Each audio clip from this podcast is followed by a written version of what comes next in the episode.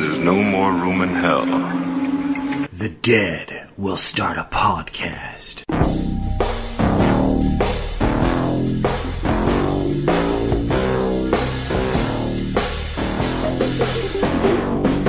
Your dainty little footsteps are echoing in places where one is well advised to turn. Are you threatening me?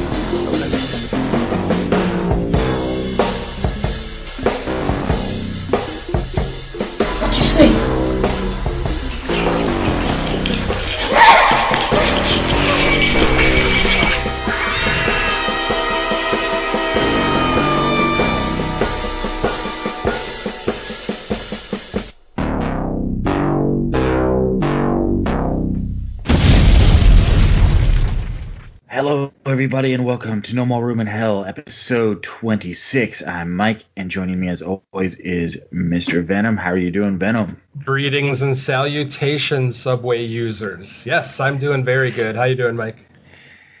Doing well. It's officially Christmas season, which is funny because this episode was originally supposed to record about Halloween season, so we got grounds to cover. Grounds to cover. Joining me, as well as always, the legendary Derek. How are you doing, Derek? Mind the doors! That's our first reminder to mind the doors. What up, Derek? How is it going? Uh, pretty good, Mike. You know, uh, the behind the scenes stuff with us is great, but it's always great to be your arch nemesis as usual. And it's great to be always be here as usual. Yeah, I mean, it has been a while since we've recorded like a regular formatted episode, but at least, you know, we were able to put out the two commentaries. So the show hasn't been on like a total hiatus over the past month and a half, what, approaching two months. So we've got some stuff out there at least, so that, that's good. Um, but I, uh, at this time, I do want to introduce a guest, a special guest to the show. You probably know him from Cinema Beef, uh, to Minimum Commentary. I also co-host with him on Burning for Springwood. Gary, let me know if I'm missing anything else. Welcome Gary Hill to the show. How you doing, Gary? Just my OnlyFans page, man. Just my OnlyFans page. I'm waiting for that 20% discount, and then I'll join. oh man, everything jiggled. It's not pretty, but I'm here, man. It's, uh, yes, get the OnlyFans, the discount, the Christmas discount. so yeah, like as I was saying, um, it's been a while. I have all sorts of episode notes that I've like tinkered with, messed with, crossed things off. I, I, I was originally going to open the show with how did everyone's Halloween go? Cross that off. Next one, how was everyone thanks how was everyone's Thanksgiving? I crossed that one off. So the question I'm ac- I'm actually going to ask that I I figure it's not too long after is uh, how did everyone's Black Friday or holiday shopping go? Did were we able to get discounts? Which you Venom, should have did you- asked, considering it's the day after. You should have said, "How did everybody's Krampus night go?" well, yes. How did Because Krampus I watched go? two different versions of Krampus last night to celebrate. One of them sucked. Oh, I know. Wasn't there like one called Krampus's Revenge or something? I know the obviously the theatrical one. oh yeah, that's the great one. There's Sorry. like 55 Krampus movies. Yeah, exactly. and I watched a terrible one. I, I think I, uh, I think it was like Krampus Rising or something like that. I think. I don't, I, it's so bad I don't remember the title. But yeah, it was it was pretty terrible. Did you do any holiday shopping for yourself? I'm an online for, uh, shopper. I don't I don't do crowds. I hate people in general. Uh, so yeah. Well, yeah, Um, even online. I do most of But online, yeah. I mean, I was, yeah, you know, for as far as obviously, I took care of myself and got myself uh, both of the new video game consoles because I'm a corporate whore. Uh, but yeah, and then yeah, I'm just about done shopping for the wife. Uh, maybe a couple more friends that I want to take care of, and that's pretty much it. What'd you uh, what'd you get as far as like uh, games at launch for both systems? Believe it or not, I got none. Uh, I spent twelve hundred dollars in one day on, con- or excuse me, twelve hundred dollars in two days because they came out on two separate days. But uh, yeah, uh, I couldn't justify paying seventy bucks for a game right now anyway. So um, I basically just am playing the upgraded games. You know, the upgraded Avengers looks great, upgraded Doom. Um, and then on the PS5, uh, The Last of Us 2 looks fucking spectacular. Like you're watching a movie. It's it's just freaking amazing. Did they? If you if you had Last of Us two on PS4, did they offer like some type of discounted upgrade? Uh, you not even a discount. Uh, just go ahead and pop your PS4 disc into the PS5, Uh-huh. and it'll download the upgraded version. Oh, that's awesome. Yeah, so it's basically free. So if you bought uh, if you bought it on PS4, you've got it for PS5, and that's kind of the same thing with with some of the Xbox uh, Series X games too. Like if you bought uh, either Assassin's Creed Valhalla or like the new Call of Duty, if you bought those on Xbox One, they automatically work for the uh, Series X. So then, based on what you just told me, then obviously you got the because I I know I'm not I'm more familiar with PlayStation stuff because that's I've always had PlayStations, but Uh-huh. I know um with the PlayStation there was like the digital only version, right? But Yep. you obviously got the one with the disc drive in it. No, sir. you were right the first time. I got the digital one. Uh, again, I couldn't really justify buying disc drive on both of them. I spent just way too much fucking money because I got service plans for both of them too. I, I get service plans for every electronic I buy, just because I, you know, I because I get. I'm a little violent with my uh, electronics, so it's good to have the plans. hmm Well, it's worth it's worth it. I mean, as long as to me, like, I know a lot of people like say don't get them, but I'm like, it's just it's too random when electronics are just gonna not decide to stop working. And if- Especially video game consoles. Yeah, I've had back in the PS3 era, I had like the Blu-ray drive where it could uh you could still watch Blu-ray movies on it, but it, for some reason it couldn't read games anymore. And I didn't have service on it, so I just took it to like, you know how like there's like pop-up shops that just know how to do all that repair. I would take it there to get the Blu-ray drive swapped out. But yeah, I'm I'm definitely going to be getting a PS5. Um, but I, I- didn't do it at launch this time, just because you know I there weren't too many games right now that I felt like I needed to go out and get, and I'm probably to do the PS5 with a 4K TV and like a new surround sound system all in one like big purchase. So sometime next year, once I have, I, I'm I'm kind of like assembling the pieces to it, um, on like my wish list, so I have an idea of what I want to get. But uh, it's gonna happen. It'll be like it'll be like my first major electronics upgrade I've had in a while because I've been rocking like a surround sound. Like I have a pretty good Sony receiver and it's held up well, but it's like it still sounds really good, but the technology is just from a past era. So like when I buy other modern stuff, it I have to like use all these workarounds to like hook it up to it, and I'm just getting tired of it. And it's like I just need something more modern. So it, it's gonna happen. I think 2021 is the year. uh, what about you, Derek? Have you been doing any holiday shopping? I bought fucking shit, yo. I just bought that Forgotten Giallo box set from the Vinegar Syndrome sale, which I love me some Gialli, and I'm excited that those are coming to Blu-ray finally. Some of those, like uh, My Dear Killer, which has the greatest opening scene ever, where a guy gets killed by a, I, I, I don't know, it's like a piece of construction equipment. It's the thing that it's like a crane. He gets his head stuck in a crane and it decapitates him. It's amazing. Nice. You know, and uh, the girl from Room 2A, which I've seen before. It's pretty fun. Uh, I forget the third movie that's in that set, but I'm very excited for that. Is it is it just various directors or the same director? It, it's different films and different Cool. directors. Ah, Like uh, the la- the first uh, volume was like it had two Spanish gialli and it also had a Ooh. one Italian film. So it's a mixture of different countries too. Those sets, but these I think these are all Italian, just different directors. This set nice. coming out with should be fun. I can't wait to get that battle area in. And I ordered Ninja Busters from Garage House Pictures. I'm very excited to finally watch Ninja Busters. It looks fun as fuck. Uh, yeah, I didn't really buy anything on Black Friday. I ordered some stuff after, maybe like some Cyber Monday stuff. Like I got, uh, what did I fucking get? I forget. I I, I ordered a few gifts for some people. Uh, I'm still waiting for. Oh, I did order the remake of Crazy Fat Ethel, so that there's something. awesome.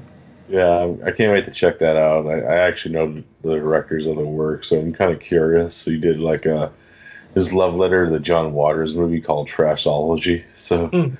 so it, it should be fun. I can't wait to see what he did with Crazy Fat Ethel.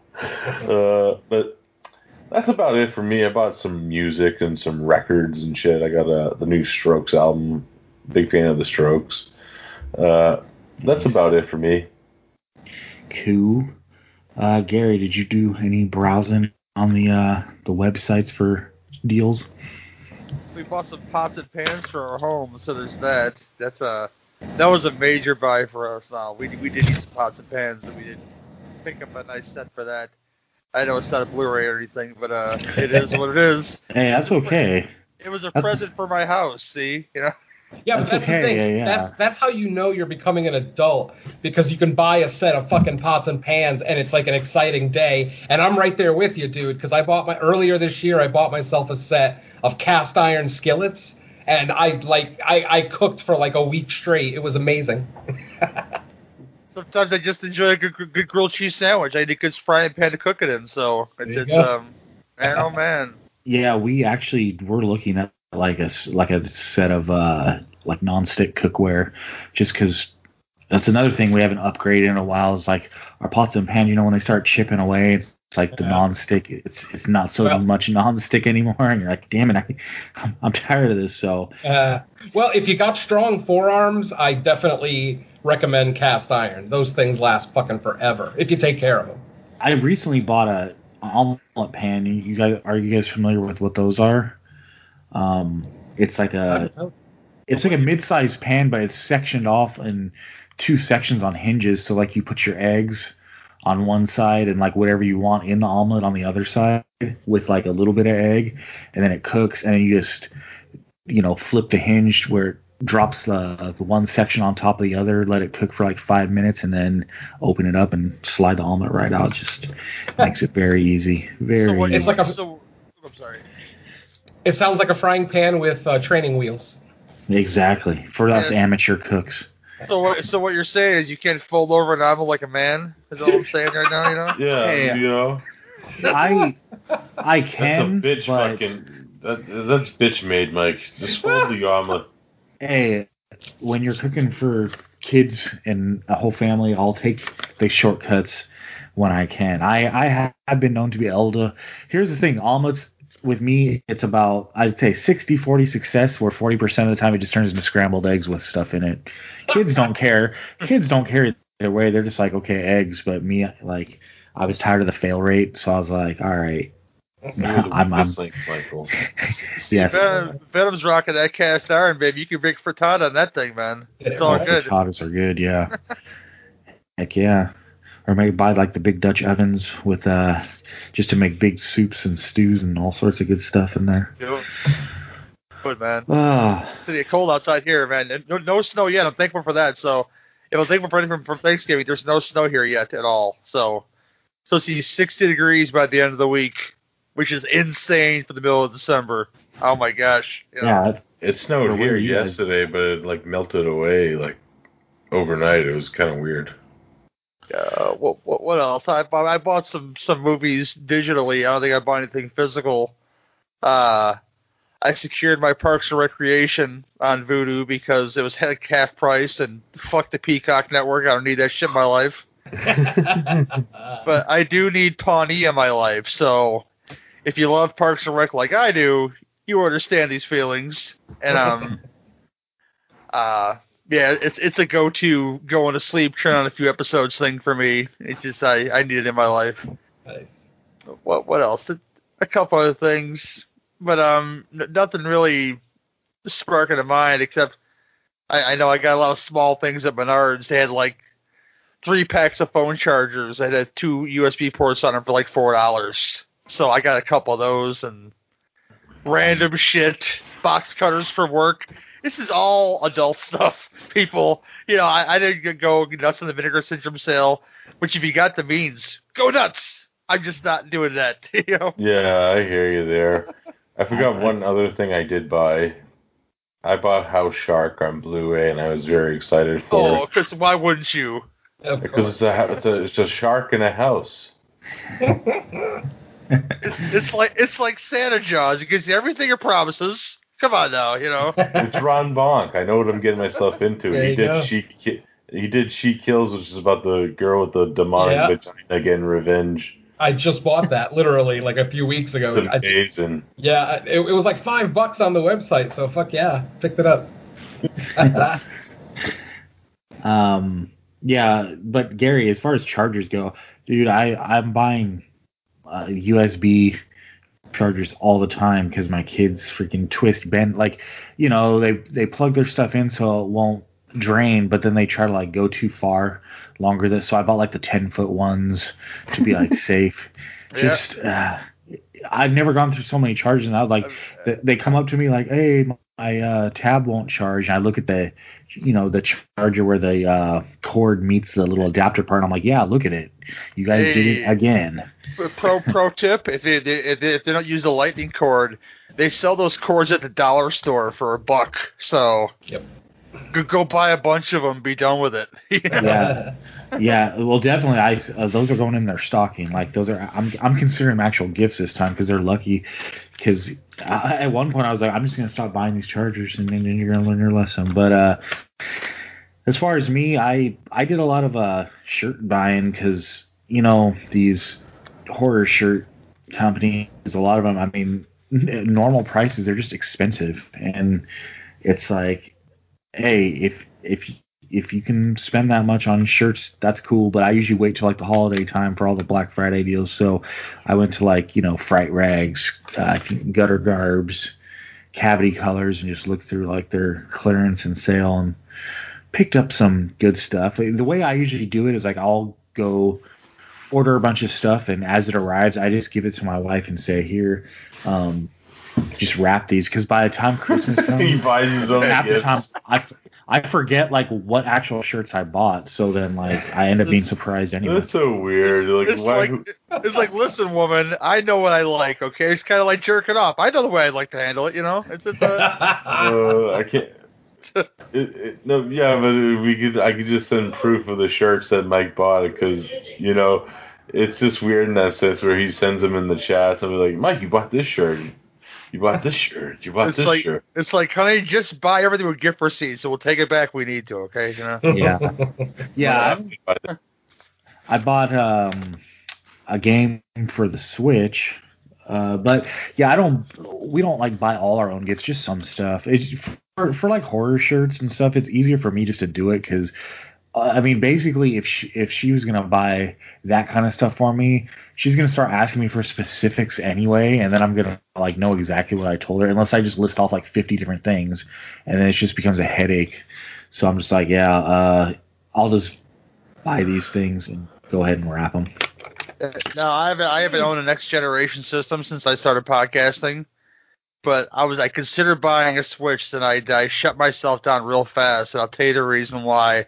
Uh, I was too I was too afraid to be I'd be too balls deep Animal Crossing again, like I Oh, was yeah. with the GameCube. And um, Uh-huh. no, I'm not spending six hours fishing and figure where the time went. It's not going to happen. You know, but it's a fun My- six hours. it is fun six hours. It is. I just don't want to do it to myself. I hear you. My kids are all about Animal Crossing, and then they uh, they recently got into Fortnite, which sucks God because because uh, they want to play it together, but only you can only do it one player on a Switch. So one has a Switch, and the other gets on the PS4, which is in the living room. So it's like I, it's going on in two different rooms, and uh, they're trying to like cross chat with each other from across. Like the two rooms are like on the opposite sides of the kitchen. So like I'm sitting there trying to do my own thing and listening to yell to each other from rooms. but uh, yeah, they they have their islands going to Animal Crossing, so I can definitely see if you want to avoid that because you need to dedicate your life to other things. So Gary Gary just sitting there at work thinking about the price of what the price of turnips are today, and you know, it's just uh this this is a problem, people. I can't have my life anymore. waiting for holiday updates and all that. Man, so good. Yeah, uh, they do like Smash Brothers as well, so that's at least something to get him off Animal Crossing. It's funny though. Like I, I bought him a Switch thinking, oh, I'm gonna get him into these types of games and these types. No, as soon as Animal Crossing came out, they're like, okay, Dad, go away. we we don't need your assistance with this one. Uh, but yeah, that's as far as like Black Friday deals. We did get like a TV for the bedroom, but nothing yeah, special about that. It's just like clearance TV. Heck yeah. Dark Knights of the Living Dead. Oh yeah. um, let's see. Well, okay. I guess we can move on to what we watched. So we'll do our usual three, but if we have anything else we really want to bring up, we can throw it in because it has been a while. So um, let's get into that. Venom. We'll start off with you. What? Give us something that you watched in the last month and a half. All right. Well, I watched a really odd movie recently. Uh, just came out last week. It's called Toys of Terror. It is a 2020 film. Um, it- it's a weird movie because uh, basically the, the basic story is it's kind of a, it's kind of a haunted house situation, but it's also kind of a haunted toys situation. Um, the problem with this movie is every single scene that does not have a toy in it is very well done. The cinematography, the writing, uh, the performances. I mean, there's even some great acting performances in this movie. The problem is rather than either CGing, like CGI, the characters or going practical, they went with stop motion animation, and it looks so fucking dated that you just have to laugh. And and that's literally what I did. Every single scene where one of the toys moves, I'm just laughing my ass off the entire time. And then as soon as the scene is over, they go right back to like a great family drama. Um, yeah, I mean, th- this film, if it weren't for the effects, I mean, it might have gotten like an 8, 8.5 if I had to rate it. But because they did themselves such a disservice with the creature effects, that I, I, I just I, I couldn't give it a good rating if I had to. You know what I mean? So um, it, it's such a shame because the movie has so much potential. I mean, there's there's kids in it. Um, you know, obviously multiple adults. There's a mother and father pair, uh, a caretaker. Uh, almost like a almost like the Innocents, where they had a live-in like nanny slash tutor. Uh, they had that kind of situation there too. But ah man, it, it's just so it's so too unfortunate, you know, that they had to go with those kind of effects because it just because it, it affects the tone of the film too because everything is so serious. It's you know it's played so grounded in reality but then as soon as a toy moves you're just like what the fuck? And it just ruins the entire experience. So yeah uh, toys of terror 2020 not a recommend. Dun, dun, dun. It sounds like a Mike movie. I feel like a Mike movie. Mike brings the fresh guys. Hey, let's do this. You know, And Vampire I- versus the Bronx. There you go. I actually I wrote a review too for this movie, and I actually even said that if it weren't for the creature effects, this potentially could be like a top 20, 25 film of the year. Like I, you know, with the with its performances, even the score is really good. Um, the cinematography is nice because it's a big old building, of course. You know, the big empty mansion that's been abandoned. Blah blah blah.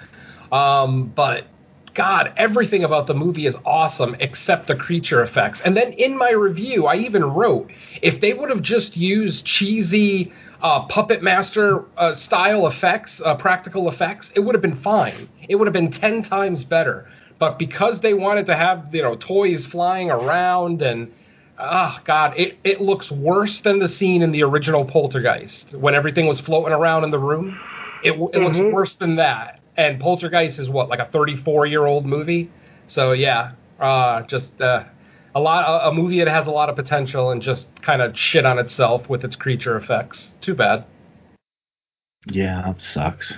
yep All right, Derek, what do you got?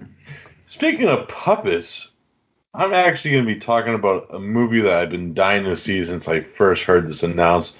Now, this is not a full length feature. This is like a half hour long film that was actually just released by Sub Rosa SRS Studios, and that is Hell from Beyond the Fog. This comes from the land of Japan.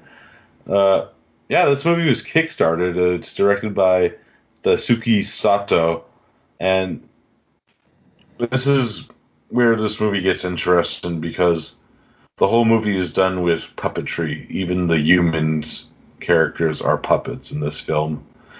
Uh, very low budget, but what they do is make it scale. The main story is takes place there in the Meiji era of Japan, where this blind girl uh, named uh, Takiri is being her like the land is being like trying to be taken over by these greedy developers. But what they don't know is uh, this blind girl is pretty much friends with this giant monster named Nebula, and uh, yeah, it's actually a very interesting movie. This is actually based off the Ray Bradbury story, The Foghorn, which, if you guys don't know that story, it's the same story The Beast with 20,000 Fathoms is based off of. Oh. Yeah, yeah, and it's done in fashion, you know. Uh, the creature itself, Nebula, is a sight to believe because it's actually designed by Keizo Murase, who, if you don't recognize that name, he actually worked with Eiji Tsuburaya back in the day. He actually did the design for Varan. Oh, the it- Invincible. Yep, and he did like a lot of the model works for like a lot of our favorite giant monster movies, like King Kong versus Godzilla. Uh, he's worked on a bunch of movies, and with that aspect of it, it's like whoa, and you know it has this great atmosphere to the movie. Now, I'm not gonna the puppet stuff. You, have to get used to it because it's kind of like just very wooden steel puppets that would they, they don't have like mouths moving or anything. They're very puppetry puppets, but I still kind of dug it, the feel of the film. Now I want to see what this guy would do with a bigger budget because the kaiju stuff in this movie is amazing. Just the introduction of the monster is insane and atmospheric and great. And the reason why the Ray Bradbury short story was called The Foghorn, the monster's roar sounds like a foghorn and they caked that in this film, which I like, and it's fantastic. It's one of the best films I've seen in years of any genre, and it's something that I think people, a lot of people, appreciate this detail that was made in this film, and it's fantastic. Yeah, you pick up the Blu-ray now from SRS. Uh, uh, it's like twenty bucks right now, which is not a bad price. They usually a lot more for those and uh, Ron's doing a great job putting these for lower prices for people to pick up during the hard times of the 2020 world. You know, so big ups to Ron Bonk. I can't wait to see what else he puts out for uh, us kaiju fans and fans in general. I know he's been in the business for years, first releasing like Tim Ritter movies, you know. So it's crazy how they grew as a company releasing this stuff. hmm Cool. All right, Gary, what do you got? Uh, not much new to report uh, as far as like new new stuff. I I'd imagine you can go to TV or movies on this list, and I Mhm. I closed out Supernatural recently because the show ended, and I had 15 years invested into the Winchester, so I had to see it out, I guess.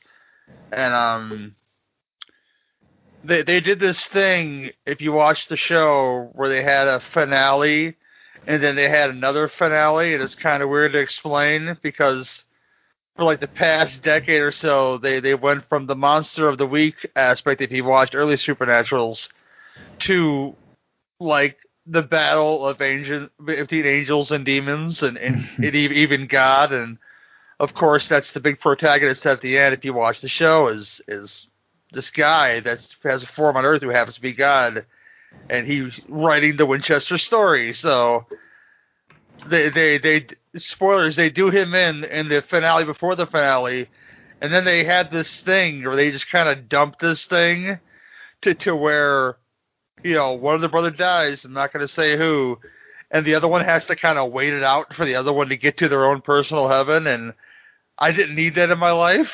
I could have just l- let it end with that uh, the first finale. So it's um, It's something I stuck with all these years though, and I'm not I'm not disappointed. I was disappointed in the finale. The finale itself was just kind of really sappy and kind of stupid and unnecessary for like at least a half an hour of it. They could have did something else in that time, and um, yeah, kind of disappointed that finale out after 15 years. So, if you like Supernatural, uh, I, I would not say don't don't not start watching the show because it's there. There's lots of episodes, and um, yeah, it went forever. and there's there's there's lots of great characters, and there's a reason why I stuck with it. It's it's kind of like Smallville for 10 years, is that it was consistently decent. It made you want to keep watching it. I can't say that about Arrow, and I watched all of Arrow, baby, and um. that that that got dull real fast in parts, but I stayed with it because of you know if you didn't watch one and you watched the other one, if you didn't if you didn't watch Arrow, you, you watched the Flash, something was gonna connect, so you got to watch both of them, and the Flash the Flash is good, whilst the other one's kind of just okay. So that's uh that's something new, I guess. Oh, Yeah, it is. The Arrowverse. um, well, I'll kind of piggyback, piggyback off that, that TV stuff because um, I don't talk about uh, TV too much on it because I think I'm the only one that watches it. But uh, Fear the Walking Dead wrapped up their sixth season as well as that World Beyond one. Um, Fear the Dead or Fear the Walking Dead, I think has gotten really better. I like the characters in it. The World Beyond is uh, it's it's like teen melodrama, but the only saving grace on that is it's only going to be two seasons, and it leads into like the movies that I think are supposed to be wrapping up the whole universe to begin with. That's obviously a franchise that's kind of run its course, so it looks like they're winding it down. Although I've heard rumors of spin-offs. Uh, not a ton to say because no one else knows what the hell I'm talking about, pretty much. Oh, but I, I've I've heard about the Carol's Cookies TV show with with Daryl, so I, I heard it's coming or whatever. Yeah, which I don't know if it's if it's going to because I, don't even know what the timeline of that is. If it's like oh we'll cover because there was a time jump in the in The Walking Dead, so I don't know if their spin-off is going to cover stuff that happened during that time jump or if it's going to take place Carol's after everything ends. Look at the flowers is their motto. Daryl, Daryl's after Carol's cookies. But uh, the other thing I was going to throw in with the TV stuff, and this is mainly because when we were first to do this episode, this show had just started its second season. Now it's like, well, we're like many episodes past, but it was kind of a footnote I was to say. The first two episodes of Mandalorian season two, for anyone out there that's a big fan of creature features, man, both those episodes featured some pretty good creature effects, and the creatures themselves that were in them were really good. I mean, I wouldn't go as far as to say like, oh, they're they're horror Uh, or anything, but I thought it was really well done, and I was excited at the time to talk about them. But now so much time's gone by, that's Yeah. like probably everyone's like, yeah, we know. S- S- Silver Fox Timothy Olyphant is just proof enough that I'd still fuck him, and I'm, I'm just have a heterosexual male, you know. well, he looks so damn good in that armor. So. God damn. yeah, I think that one it was all it, it almost kind of like resembled like a tremor, somewhat like a huge, tre- like a Kinda, yeah. yeah. B- between that and something you'd seen like Starship Troopers almost, and then all the fucking ice spiders from the Oh, second episode. always with amazing. spiders. God damn it. Yeah, and there was a there was a scene that actually kind of got me like towards the end of it when you think everything's done with, and then. But uh, yeah, so that's kind of my my TV update. So. And, uh, parents, if you're listening, if you name your child Grogu in 2021, just don't do that, okay? It's just 'cause they it's not really stupid when they get older, okay? Just uh, it's gonna happen. You know you can't fight it. it's like, oh, Grogu, come here, you know. all the all the Khaleesi's that we have, and uh, Nick Cage is definitely gonna name his kid Grogu. His next kid Grogu. oh, Khaleesi's, yeah. Uh, all right, Venom, back to you. all right. Well, um, sticking with the 2020 watches. Obviously, in November and December, I try to pack in as many 2020 watches as I can, so that my eventual top 10 is, you know, eh, so that I'm as happy with it as I can be. And here's a movie that will absolutely not be making my top 10. and that is Ouija Blood Ritual. Now, uh, I'm going to start right now and say if you don't absolutely love the subgenre of found footage, then avoid this movie at all costs. The only people that are really going to like this movie are people like me who are found footage apologists. And the reason I'm saying that is because this movie has three people in it. That's it. Well, three people and an antagonist. Uh, but the antagonist is supernatural, so, you know, whatever. Take that as you will. Um, and unfortunately, none of the three can act worth a shit. But because uh, the movie is in found footage and because the three people in the movie are actually playing um, you know three youtubers who have a web series uh, you know trying to debunk um, you know like those like rituals like uh, you know, like you know, Charlie, or I'm trying to think of some of those weird, you know, like internet rituals that you can do to try to communicate with spirits, blah blah blah. Um, the Living Doll, I know, is one. But um, anyway, in this movie, they handle um, a legend called the Closet Man. Um, definitely any nothing I'd ever heard of before. I'm not sure if it's actually something that's been going around the internet or if this was an original idea of theirs, but you know, it is a horror movie, so of course, you know, shit goes sideways and blah blah blah.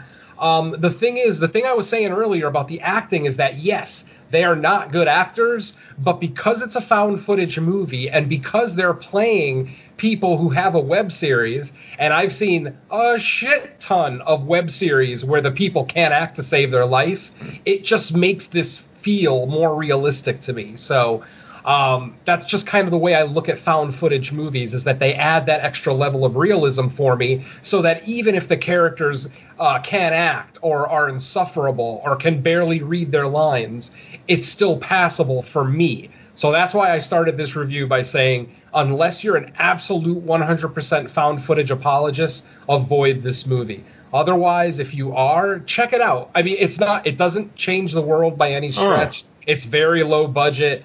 It's sitting on a 3.5 on IMDb right yeah, now. I'm looking so- at that now. yeah, expectations are low. I came in a little higher because, like I said, I am an apologist. Um, but yeah, it, it, it, it, like I said, if you're if you're like me or Dave Z, where you absolutely love found footage, I would say check it out. Otherwise, avoid at all costs. That is Ouija Blood Ritual 2020. I, I actually know the director of this movie. Yeah, yeah, Dustin Mills ain't bad. I like some of his shorts. Like I know he's had segments. You know that's Dave's best friend, right? Is it? I'm not sure.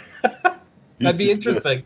he But yeah, I mean, yeah, he works I him. definitely will go to bat for this movie because, like I said, because of the found footage aesthetic, uh, it made it enjoyable for me. You know, you, when the girl, you know, would say a line and it was just a terrible line reading, I wouldn't roll my eyes. I'd be like, well, I, I've seen, you know, web hosts in real life act that badly, so it makes it believable to me. So, like I said, uh, check it out only if you absolutely have I'll still to. check it out. I like Dustin enough to still check it out. I'll support it. Yeah, and he's in the movie too. He actually plays one of the three roles, and he does a great job. So Yeah. he's probably the better of, of the of the three actors. He's probably the best one. Oh, he was the best actor in Dave's movie, uh, Slimy Little Bastards. He Yes. great. I do remember that one too. Yep. That's it for me, Mike. For now. All right, Derek, what you got? Uh, I finally saw Monstrum. Nice. I loved it. It was fucking Good great. You know, uh, I love like the whole period aesthetic. It looked so much grayer than it should have. It was like, damn, they did this great. Like the the costumes and the sets and like the well, I don't know if the sets. It was probably all shot on location, but it looked fucking really good. You know, in that aspect of the cinematography. Uh, great story. I like the characters throughout it, and I love like that. Not the main like guy who's trying to take over, but the guy who was like his orderland. You know, like uh, he was actually a bad guy in like this gangster movie from Korea that I love. So I was like, oh shit, I was kind of nerding out. with Korean actors a little bit in this movie. It was pretty awesome. And then when the monster comes, it looks pretty good for the most part. Like some of the CGI Yeah. is, you know, is a, it's there. You could tell it's CGI, but it still looks pretty good for what it is. You know, I've seen a lot worse CGI in these type of movies. No, I absolutely love that movie. I love the political angle of it. I love the the whole classism kind of sub uh, commentary that that's in there. Um, I agree with you with the monster. I I loved about eighty percent of the monster, but there was a few shots, especially nighttime scenes where the only natural light was fire, like torches. The monster didn't look like it was lit correctly. Like it didn't look like it was a living, breathing part of that world. But for, like I said, for over three quarters of it, the monster looks great. I love the monster design. Um, I thought some of there, there's some legitimately great performances in it. Yeah.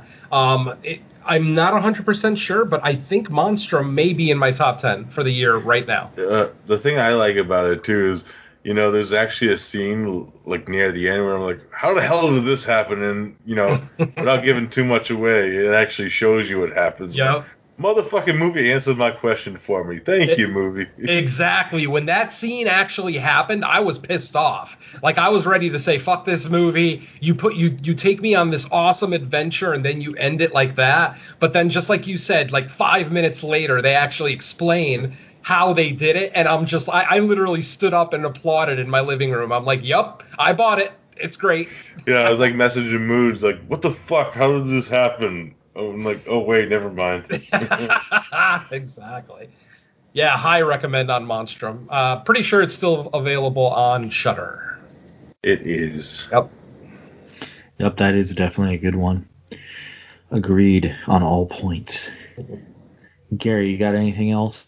Oh, I I um I'll say the new things I watched first, I guess, and I, I watched anything for Jackson because people recommended that I watch it, and I wasn't disappointed.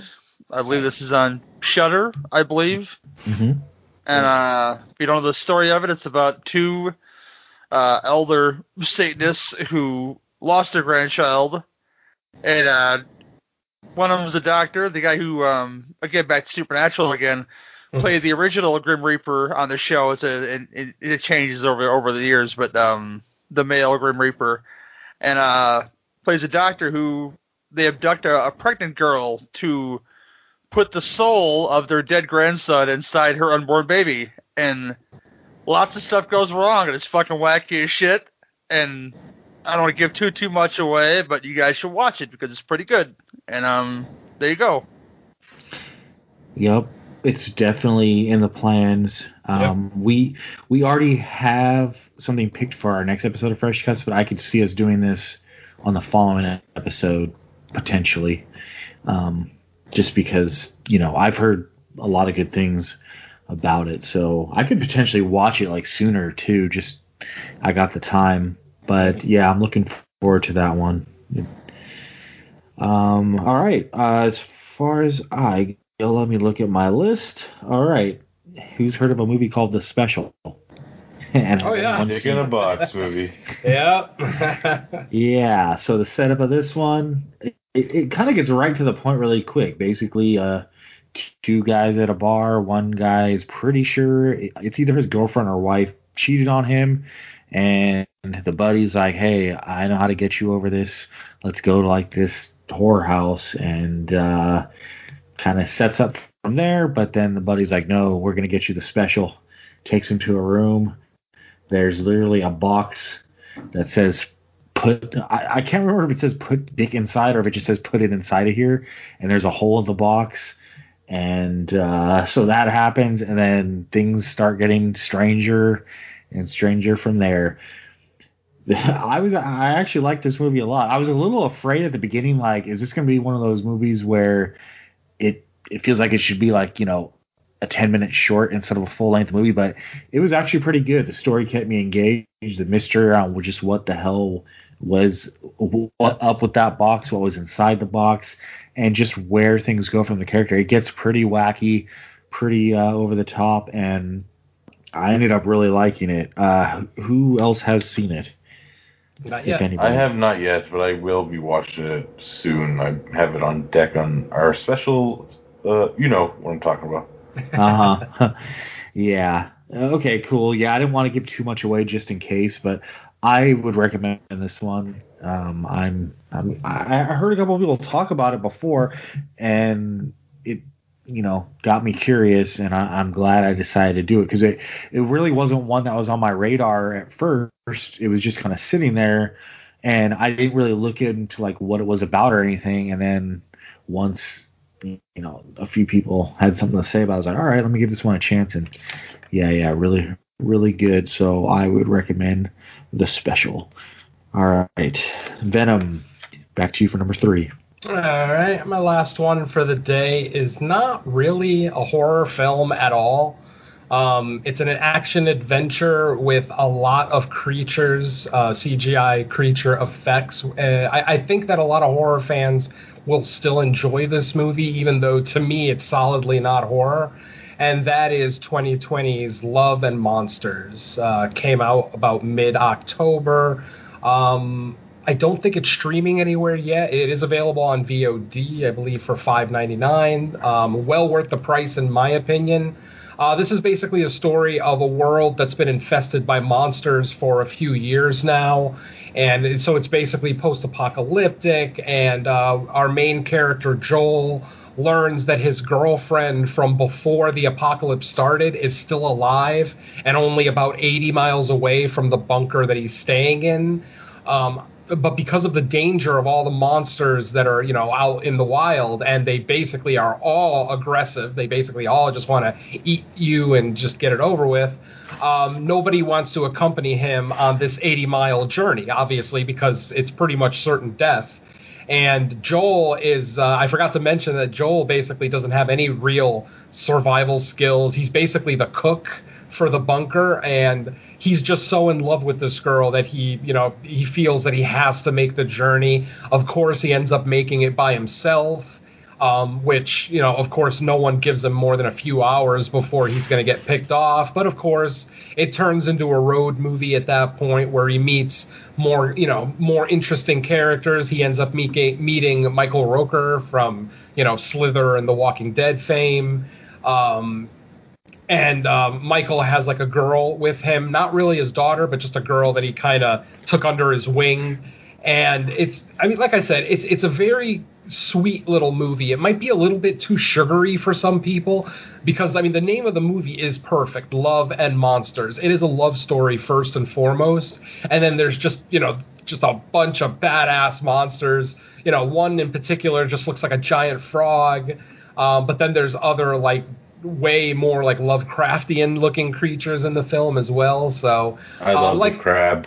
yeah, yes, the crab was great, and he actually turned out to be like really awesome at the end too. But um, yeah, th- definitely, I recommend this one. Like I said, it's not a horror movie; it is a creature feature romance film. So if that sounds just terrible to you, then yeah, don't watch it. But otherwise. Um, I, I recommend this movie. I had a really good time with it. I've actually already watched it twice. I, I just I think it's just really heartwarming, really fun, and you know sometimes you can use a little sugary to break up all the horror that we watch. Spoiler so- alert! It might be my number one for the year, like as a whole for movies altogether. Nice. I would not argue that. I had such a good time with this movie. I had to watch it again right away. So yeah, uh, high recommend from me, folks. Love and Monsters. Check it out on VOD. Yeah, it's another one that I've heard a lot of people talk about. A lot of praise for. I just haven't got around to it yet, but I am going to end up watching it at some point. It- It's got like a better of the Woody Harrelson character from Zombieland, and it's Michael Rooker.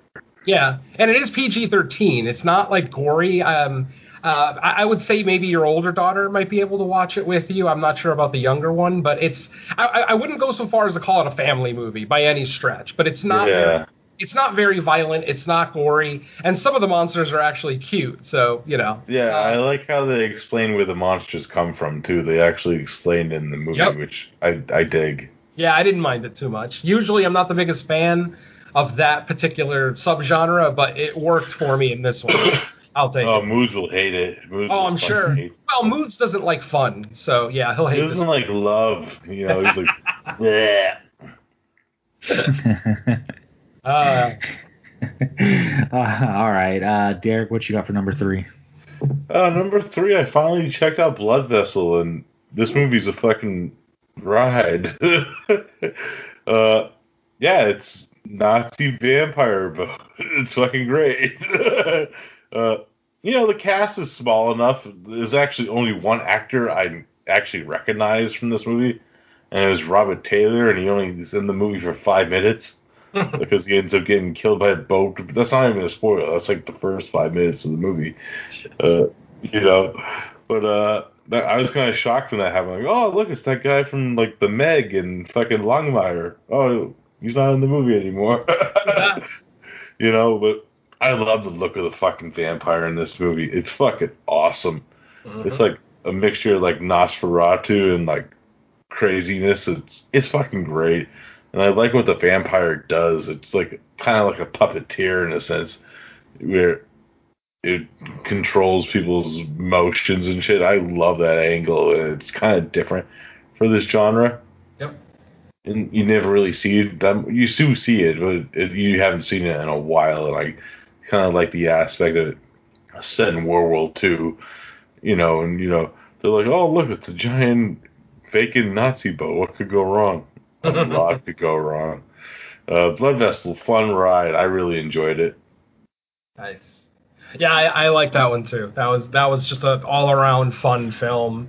Kind of kind of felt like 2020's Dead Snow. Mm-hmm. Just a fun, over the top, you know, mildly gory film. Yeah, I dug it. Totally agree. Blood Vessel is a fun ride.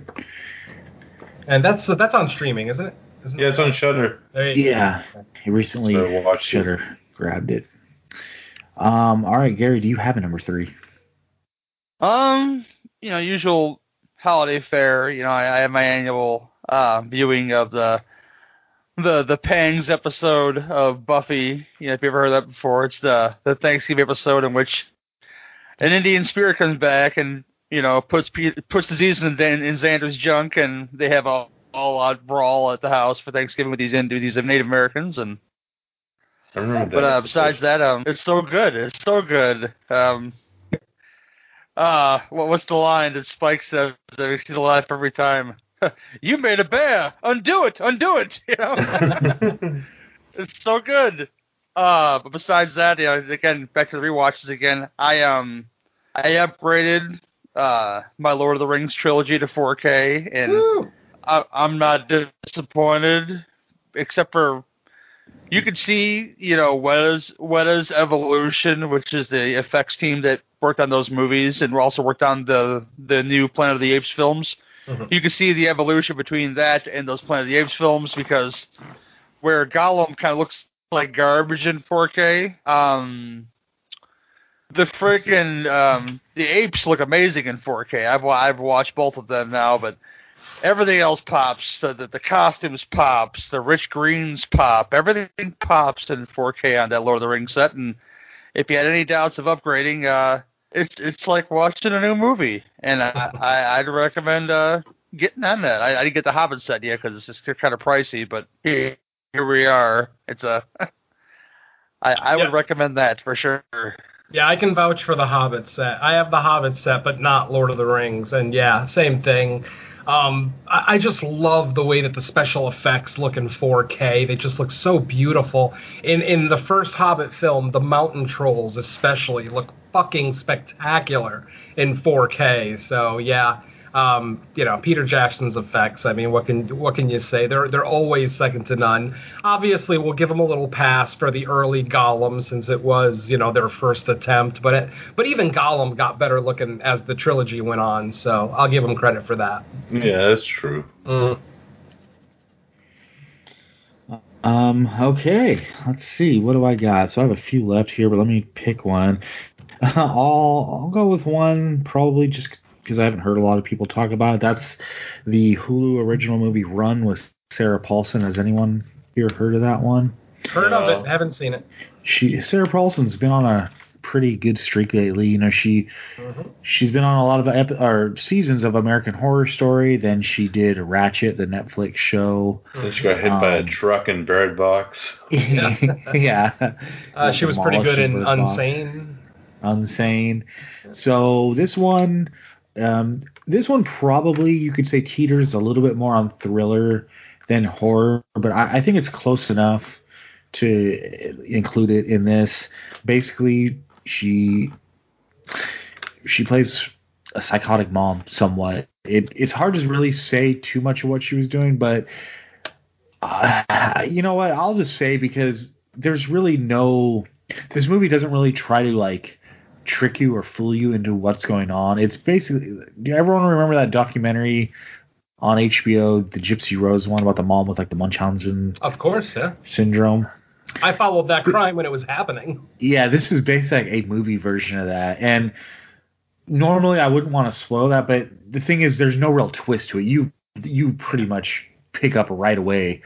It's it's very obvious that that's what's going on. We do get like we do get somewhat of a twist at the end that involves how the situation um became what it was in the first place, but that nothing I'm saying really ruins that spoiler because it has nothing to do with most of what's going on. But it's actually pretty good. You know, Sarah Paulson, she's just I think she's really good. She's recently been just knocking everything out of the park. The performances in this are really good. For the most part, it's basically a two person movie, the mom and the daughter, and you do get like other characters uh, sprinkled in here and there when when needed just to further the story and the situations. But I I had a lot of fun with it. I I, th- thought it was really good. I think it's like you know a quick ninety minute watch as well. Um, so I would recommend Run for sure for anyone that's kind of into like the thriller slash horror movie and that and especially for any parents that really want to get upset at the thought of hurting your own child.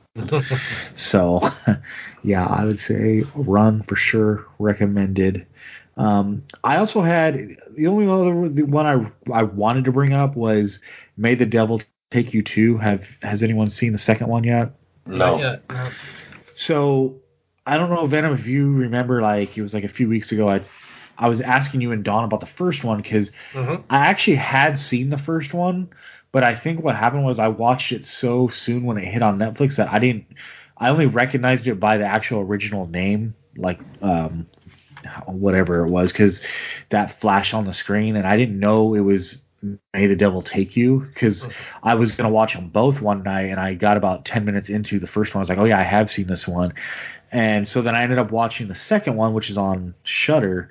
And I gotta say, this could just be be because it's been so long since I saw the first one, but I I actually think I might like the second one better. Uh-huh. It's it's a you know very similar style and scares and how things happen, but I like the setting of the second one. It, it has a very claustrophobic feel. I love the motivations of the characters to why what's happening is happening and how kind of like situations from the first one and the second one um, intersect with each other. And I want to say the second one felt a little more scary to me, but like again, that could just be because it's been so long since I've seen the first one that the scares themselves I, I don't remember as well. But I I for anyone that liked the first one, I would definitely say watch the second one. I, I think it's at least on par, if not better.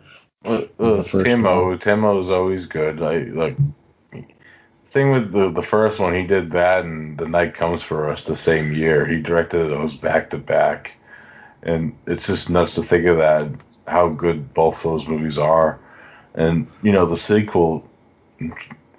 I'm I haven't seen it yet, but uh, you know I love all Mo Brothers stuff. I'm excited for the other Mo Brothers movie, the the Black Witch Doctor movie, Voodoo Doctor movie that's coming out. Uh, that looks fucking awesome. it looks very gory from what I saw the images of. Uh, yeah, you know, Timo's the co-director of Safe Haven, that VHS2 segment. So Mm.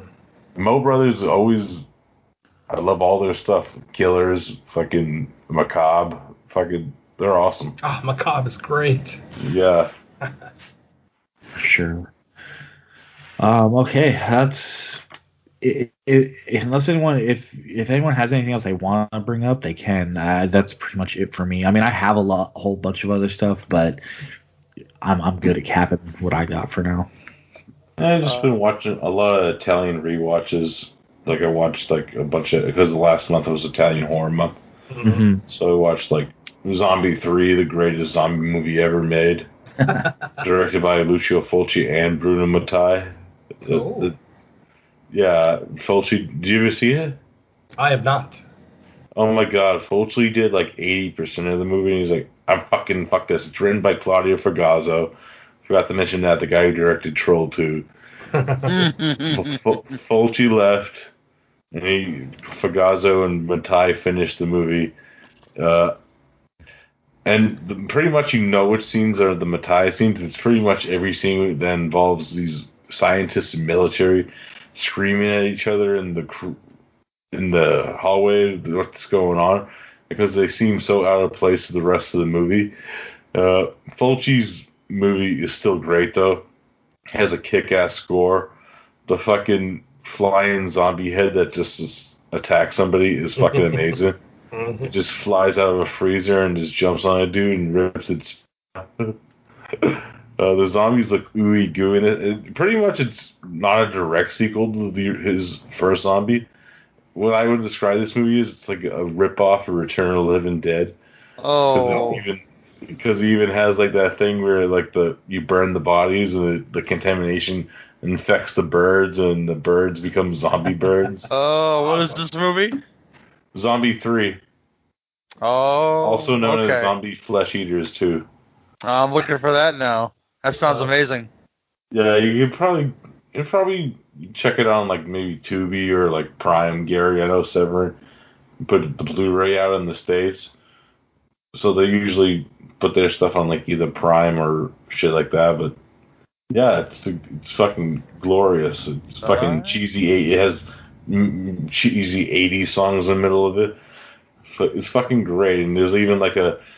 Did you guys ever see the movie Vanishing Point? Yes. There's a blind DJ in the movie that talks. Yes. It's fucking amazing. Played by Cleavon Little, man, the sheriff from Blazing Saddles. Yeah, yeah. There's a blind DJ in Zombie Three that kind of gives you updates on the zombie oh, apocalypse. oh, I've seen this movie. I, I, I was seeing it at a one of those horror marathons in in the city I went to one time. I was half asleep watching it though, so I have to go back and do it again.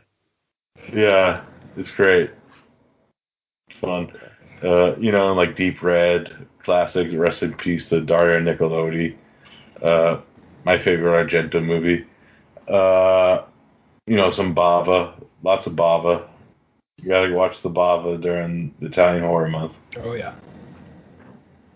That's about it. And listen to those episodes, especially that glorious one with Mr. Venom, where you got to review the killer was on the phone, which Oh. the killer. I was so upset that everybody hated that movie. I felt I felt like I was the only one who kind of liked it. but you guys only, you know, it's weird because you you guys were closer on your ratings besides JP because JP was the lowest. Yeah, well, he hated it obviously, but yeah. He's like, he said it's the worst movie you've reviewed on Italian Horror Month. I'm like, it's not that. I actually haven't seen it, so I can't judge. But I mean, it, the way you it, guys it's got a very absurd reveal, and I think that's what kind of sets people off because it's just one of those reveals. Like, are you fucking kidding me? Um, but it didn't ruin the movie for me, honestly. I, I had a good time the entire journey. Telly Savalas is such a goddamn badass that he can just be on screen standing there and I'll enjoy the movie. Uh, but he actually plays an assassin, which, you know, just makes it that much better. Um, but like I said, it's that reveal. Uh, when, when they when you get the reveal of the actual like story, like who the person is who's actually kind of calling the shots with everything that's going on, it, it's just a big groan moment. You know, it's just cringeworthy and people people. I, I think it just sets people off. It obviously set JP off. He fucking hated it. But yeah, I absolutely did not hate it. Uh, hate it. I had a good time with it. Yeah, I may even revisit it, it. it doesn't take too much to set JP off. Like if he he'll notice like if a shotgun blast is not right, like he, he's weird. Like like anything involving guns, be like that's not real. Bad word doesn't- placement. you know, bad worm placement. You know, it's it's just like really like it. Uh, To each his like own, the- I guess. He's like the little brother you just want to just grab and punch in the fucking face. You know, It's just Oh. like Mike. Mike, you just want to punch in the fucking face. Bam, bam, bam, bam. Shut the fuck up, Mike. Bam, bam, bam, bam, bam, bam. I love you, Mike. I'm just kidding. Yeah, he he a- he'd only that's a lot of like three punches. He, he, he like, um. Well, it's- Alright. yeah. Nothing else from you, Venom. I mean, lots of stuff, but nothing that I really want to point out. I mean, a lot of like middle of the road to garbage. Uh, you know, Blade, Iron Cross, Naked Cannibal Campers. Uh, you know, no, nothing really to write home about. Well, it just sucks because like everything we've all bra- brought up, like almost we've only been the only ones that's actually seen it. Yeah. Naked Cannibal. Have you Camp, got- the have Sean any of you guys seen that? movie? yes, yes, Have it's any- Sean Donahue. It's it's actually it, it's watchable. It's not terrible. Doesn't have And- the and- chick from Night of the Creeps in it? Uh, it might. Uh, I'm not sure. I mean, the three girls that are in it are basically naked for three quarters of the movie. So yeah, if you're a fan of naked women covered in blood, this is this is your fucking Godfather. Go Can I ask you a question? What's that? Are they shaved? Um, I think two of them were, if I remember correctly. Okay.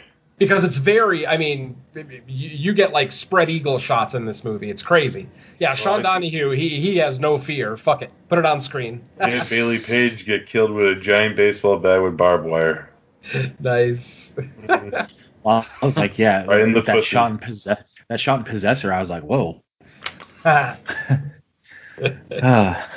um, has anyone here? This will be the last one because I think at least I think Derek's seen it. Unhinged, right? You seen it? No, I, I, I- I don't want to see it. It's got a fucking Russell Crowe that looks like he ate seven Russell Crowes. Bloated, bloated Russell Crowe falling down truck driver version. He's just turning the Raymond Burr. He's he's far from the Sid six point seven weight, I'd say. You know. He's turning the Raymond Burr.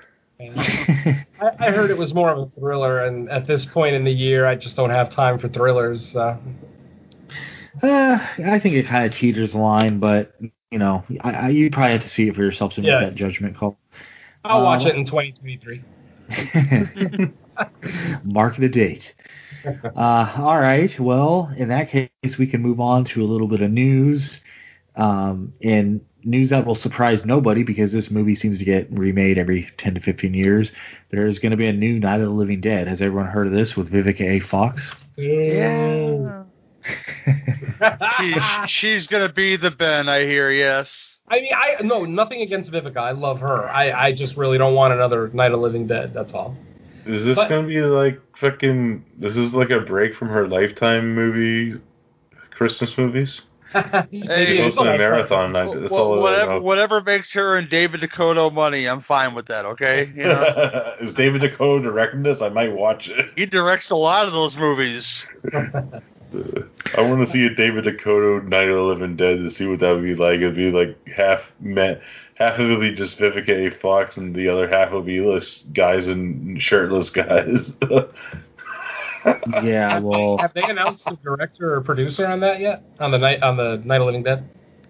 uh, let's see. It has tapped Christopher Ray to direct the latest remake. Fred Olen Ray's son. Oh God, Boy, it's gonna be bad. well, fingers crossed. She's all. taking on the role originally played by Duane Jones.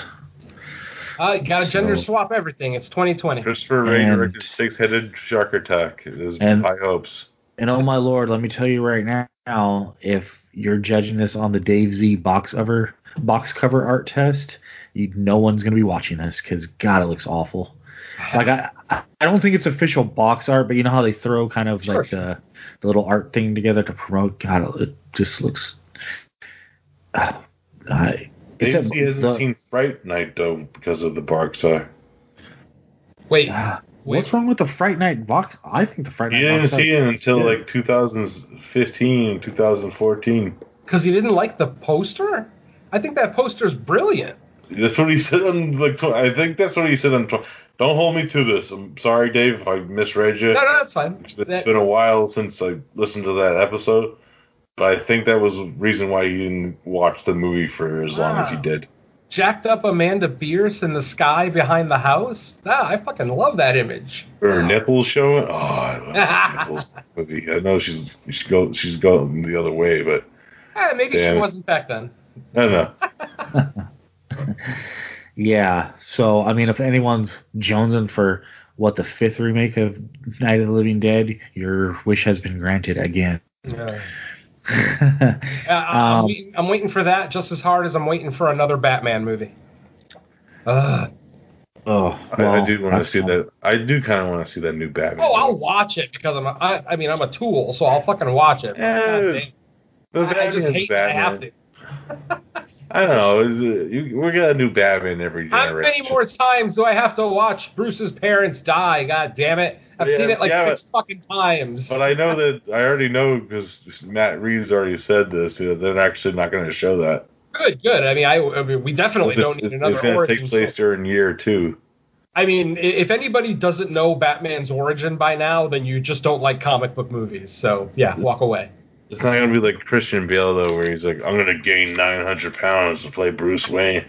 I'm going to be like my version of Russell Crowe in Unhinged. He's like the fattest Batman ever. Like I'm Batman. Uh, Where are your drugs, Scarecrow? Give me a cheeseburger. oh man. Uh, um, Scream Five.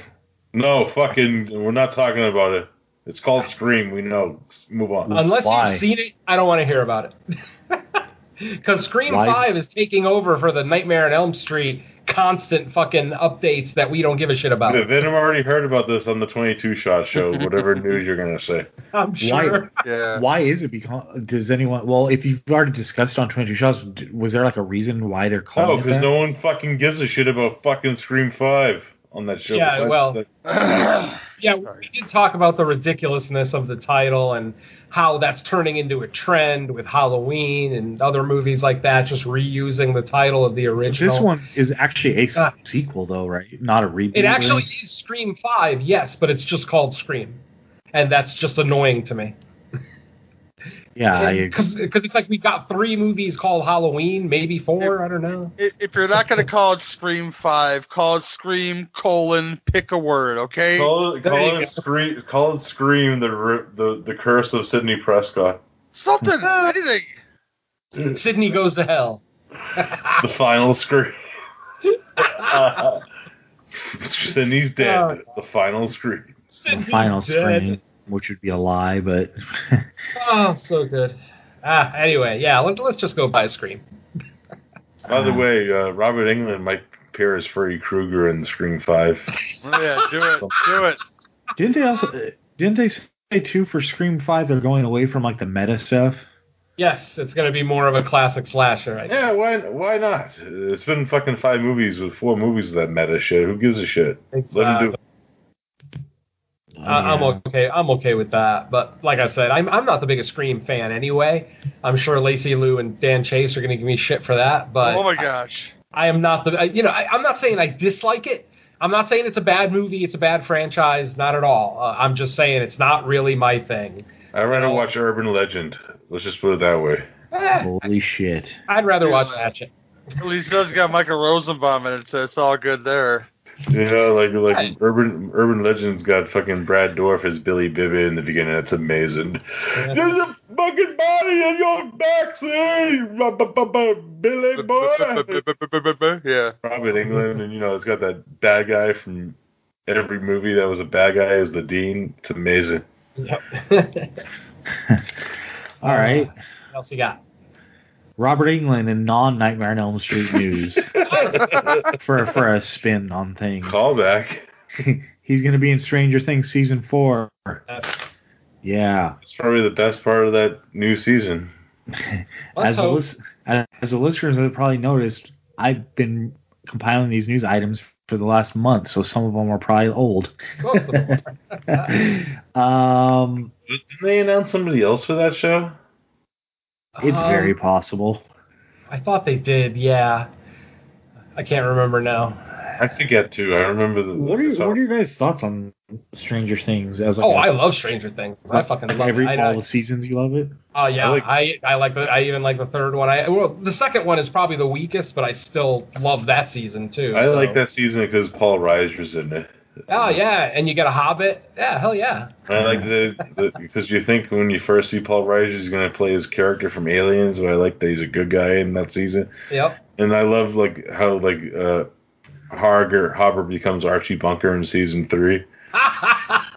yep. Fucking great, and you know I love. Oh, uh, so I even like fucking Uma Thurman's daughter. She's great addition. I love her character in the movie. Yeah, yeah. I, I, I have no problems with Stranger Things.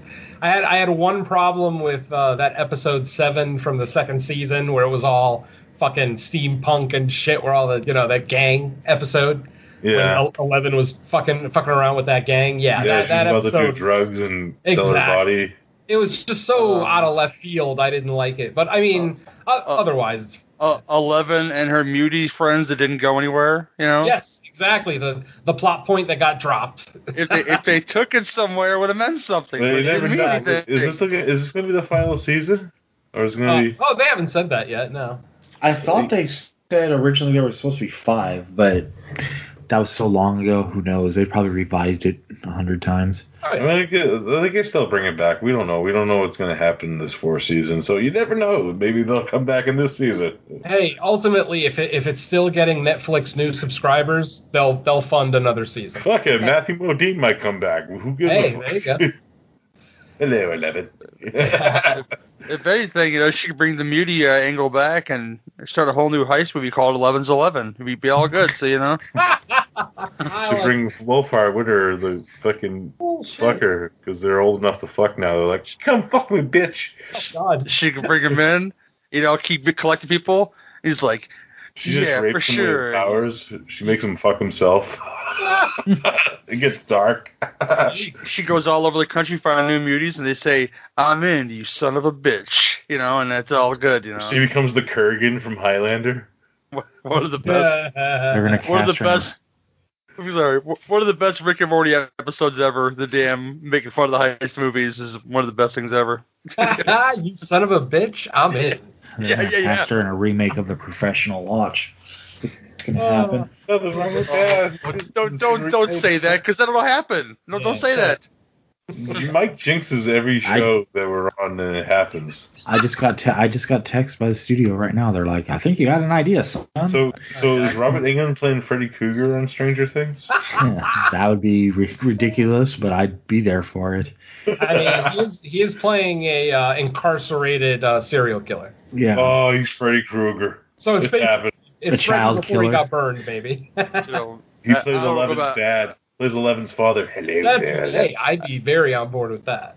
I don't want to go back to the scream well, but that'd be the best way to bring Stu back. Stu survives and he's in prison, given like walking exposition to Sidney. You know, That's awesome. Uh, and it would be great if his cellmate was Dan Aykroyd from Grosse Pointe Blank because they it. both got killed by TVs. oh, Oh, popcorn, popcorn. Yeah. Uh, Uh, what, else, what else you got, Mike? All right, Chris Columbus, Gremlins 3 script, supposedly. Um, he said he's writing and he wants to do it, but I guess the biggest news to that, he says he wants to do it with puppets and not CGI. Of course, I'm like, that sounds good, but it, would that really be your decision? Probably not, because I, I don't think, he Chris, just tell I, I think Columbus has enough pull that he could probably pull Did that the off. first two Harry Potters.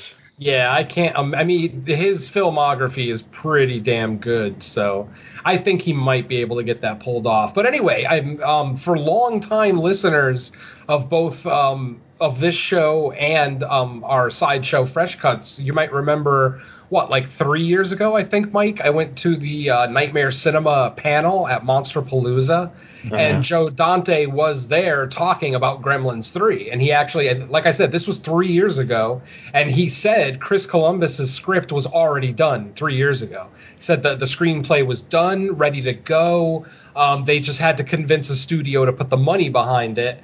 And uh, Joe Dante was kind of upset about it because he's like, any studio that puts this out, i- i- if they do the uh, merchandising rights, they're going to make a fucking killing. I Oh, mean, yeah. Gremlin dolls sell like fucking uh, to this day. Gremlin dolls still sell like crazy. So if you put out a new movie, that's a whole new line of Gremlin toys. Plus all the other older toys are going to sell again and go up in value. Blah blah blah. Scott blah. Crawford will buy them all.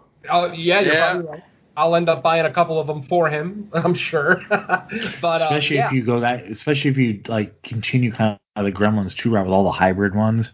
exactly. Yeah, I, I can't imagine they wouldn't do that. So. Um, it, it, it's just so weird that a studio doesn't want to get behind this with the with the amount of merchandising money that they're probably talking about. But you know, whatever. What are you gonna What are you gonna do? Did you hear the quip about Columbus said like even the original was supposed to be more horror until Spielberg got a hold of him and convinced him to like Oh, make it more. absolutely. I, I actually read a treatment of the original Gremlins, and yeah, like that kitchen scene uh, where mom ends up killing a couple of gremlins. That scene was supposed to be so fucking intense. It was going to be like just buckets of blood, um, and mom was actually supposed to die in that scene. Yeah, she was supposed to get beheaded and like the head going Yeah, rolling by. So yeah, so uh, yeah, obviously, I think most of us, yeah, at this point, are aware that the original was supposed to be horror, and now again, Columbus is claiming, you know, he wants to make the third one more on the horror side as well. So, you know, it's all a matter of the people that provide the money. So we'll see. Hey, even when I was a kid, as long as Hoyt Axton lives, I didn't give a fuck about the rest of them. You know. I just watched Hoyt Axton for another show. He was in King Cobra. That's actually funny. It's the second time I got to mention him tonight. no, but I'm I'm with the smoke show Scott Crawford and saying that Gremlins 2, as as I grow up and live and breathe, it feels like more of a Dante film, and I like it better for that reason. So there, there's that. Yeah. it's definitely a more fun movie. It's you know way more over the top, not nearly as I mean, well, this is going to sound like a weird statement to say, but not nearly as grounded in reality as the original. Um, Right, uh, but I mean, it's a fun ass movie. I mean, I'm still solidly a, a bigger fan of the first. Uh, because of its more serious, darker tone, but but the fun factor of the second one just cannot be denied. Yeah, I, I mean, uh, it- I just- he, he got Paul Bartel in a big Hollywood movie, so I, I gotta love him for that one. You know. You go. you know, the thing that like I hate when the detractors of Gremlins too because it is over the top. yeah. It's you know it's like it's fun. It's got Christopher Lee in it. It has the fucking it has Hulk Hogan in it. You know it's got fucking Tony Randall as a Gremlin.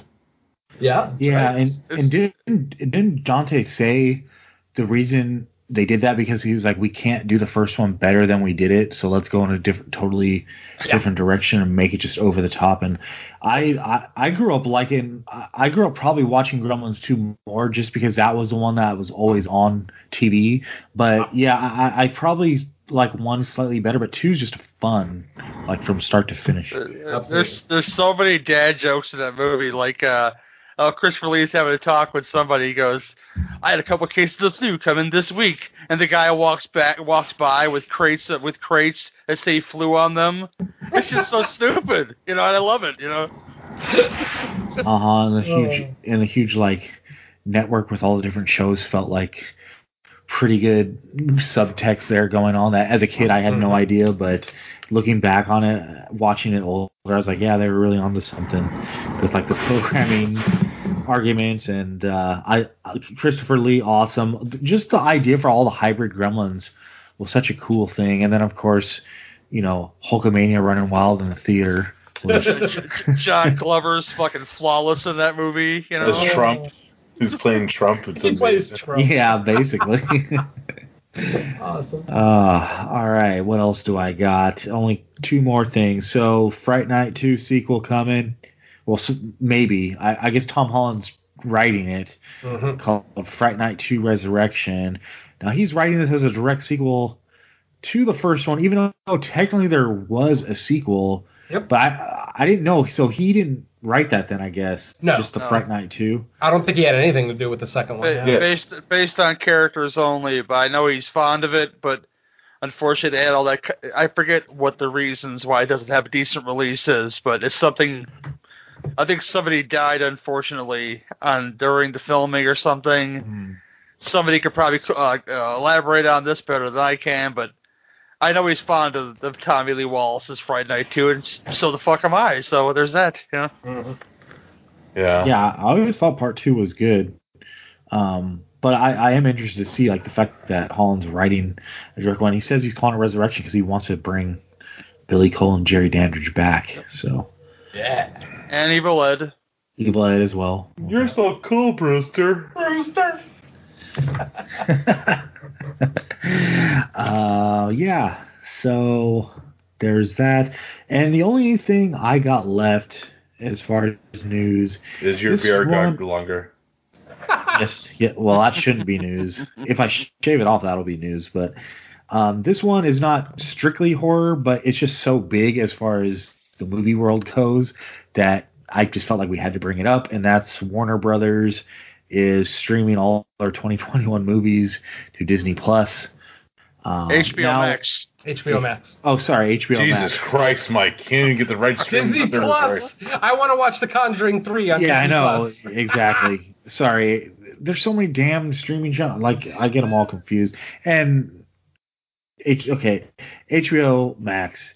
Now, when I originally read this article, I don't know if it's been revised, but was the original what they said? Everything's getting released in January at once for a limited time, and then they're getting taken off and then getting threaded back in. Is that theaters and streaming simultaneously, and I hear a lot of folks, "Oh, this is going to kill the theater." Nah. I think that's fucking stupid because you know by the time 2021 hits and we can actually go out of the house and go places, motherfuckers are going to want to go places, agree and they're going to go to the movies for sure. Nothing will ever uh, replace the movie going experience. For those of us who genuinely love going to the theater, nothing is going to top it. I mean, I've got a I've got a 65 inch TV in my house with a you know Sony Atmos sound bar. It doesn't even compare to the experience at the theater. So yeah, I'd rather do that any day of the week. I mean, don't get me wrong, I enjoy movies better at home. Like if I watch TV at the movie theater, Sure. you know, I'm watching it, but am I paying attention to it all that much? You know, if I go home, I could sit by myself and watch something and pay attention to every little aspect of everything. Yeah. But you know, the fact that you can go out it, it gives you something to do.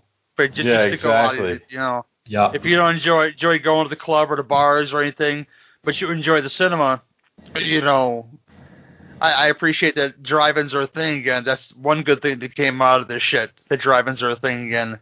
But um, yeah, people are gonna want to go to the movies. So I think people are talking crazy about, oh, it's gonna kill the movie theaters, and no, Nah, it's not. It's like gonna make them.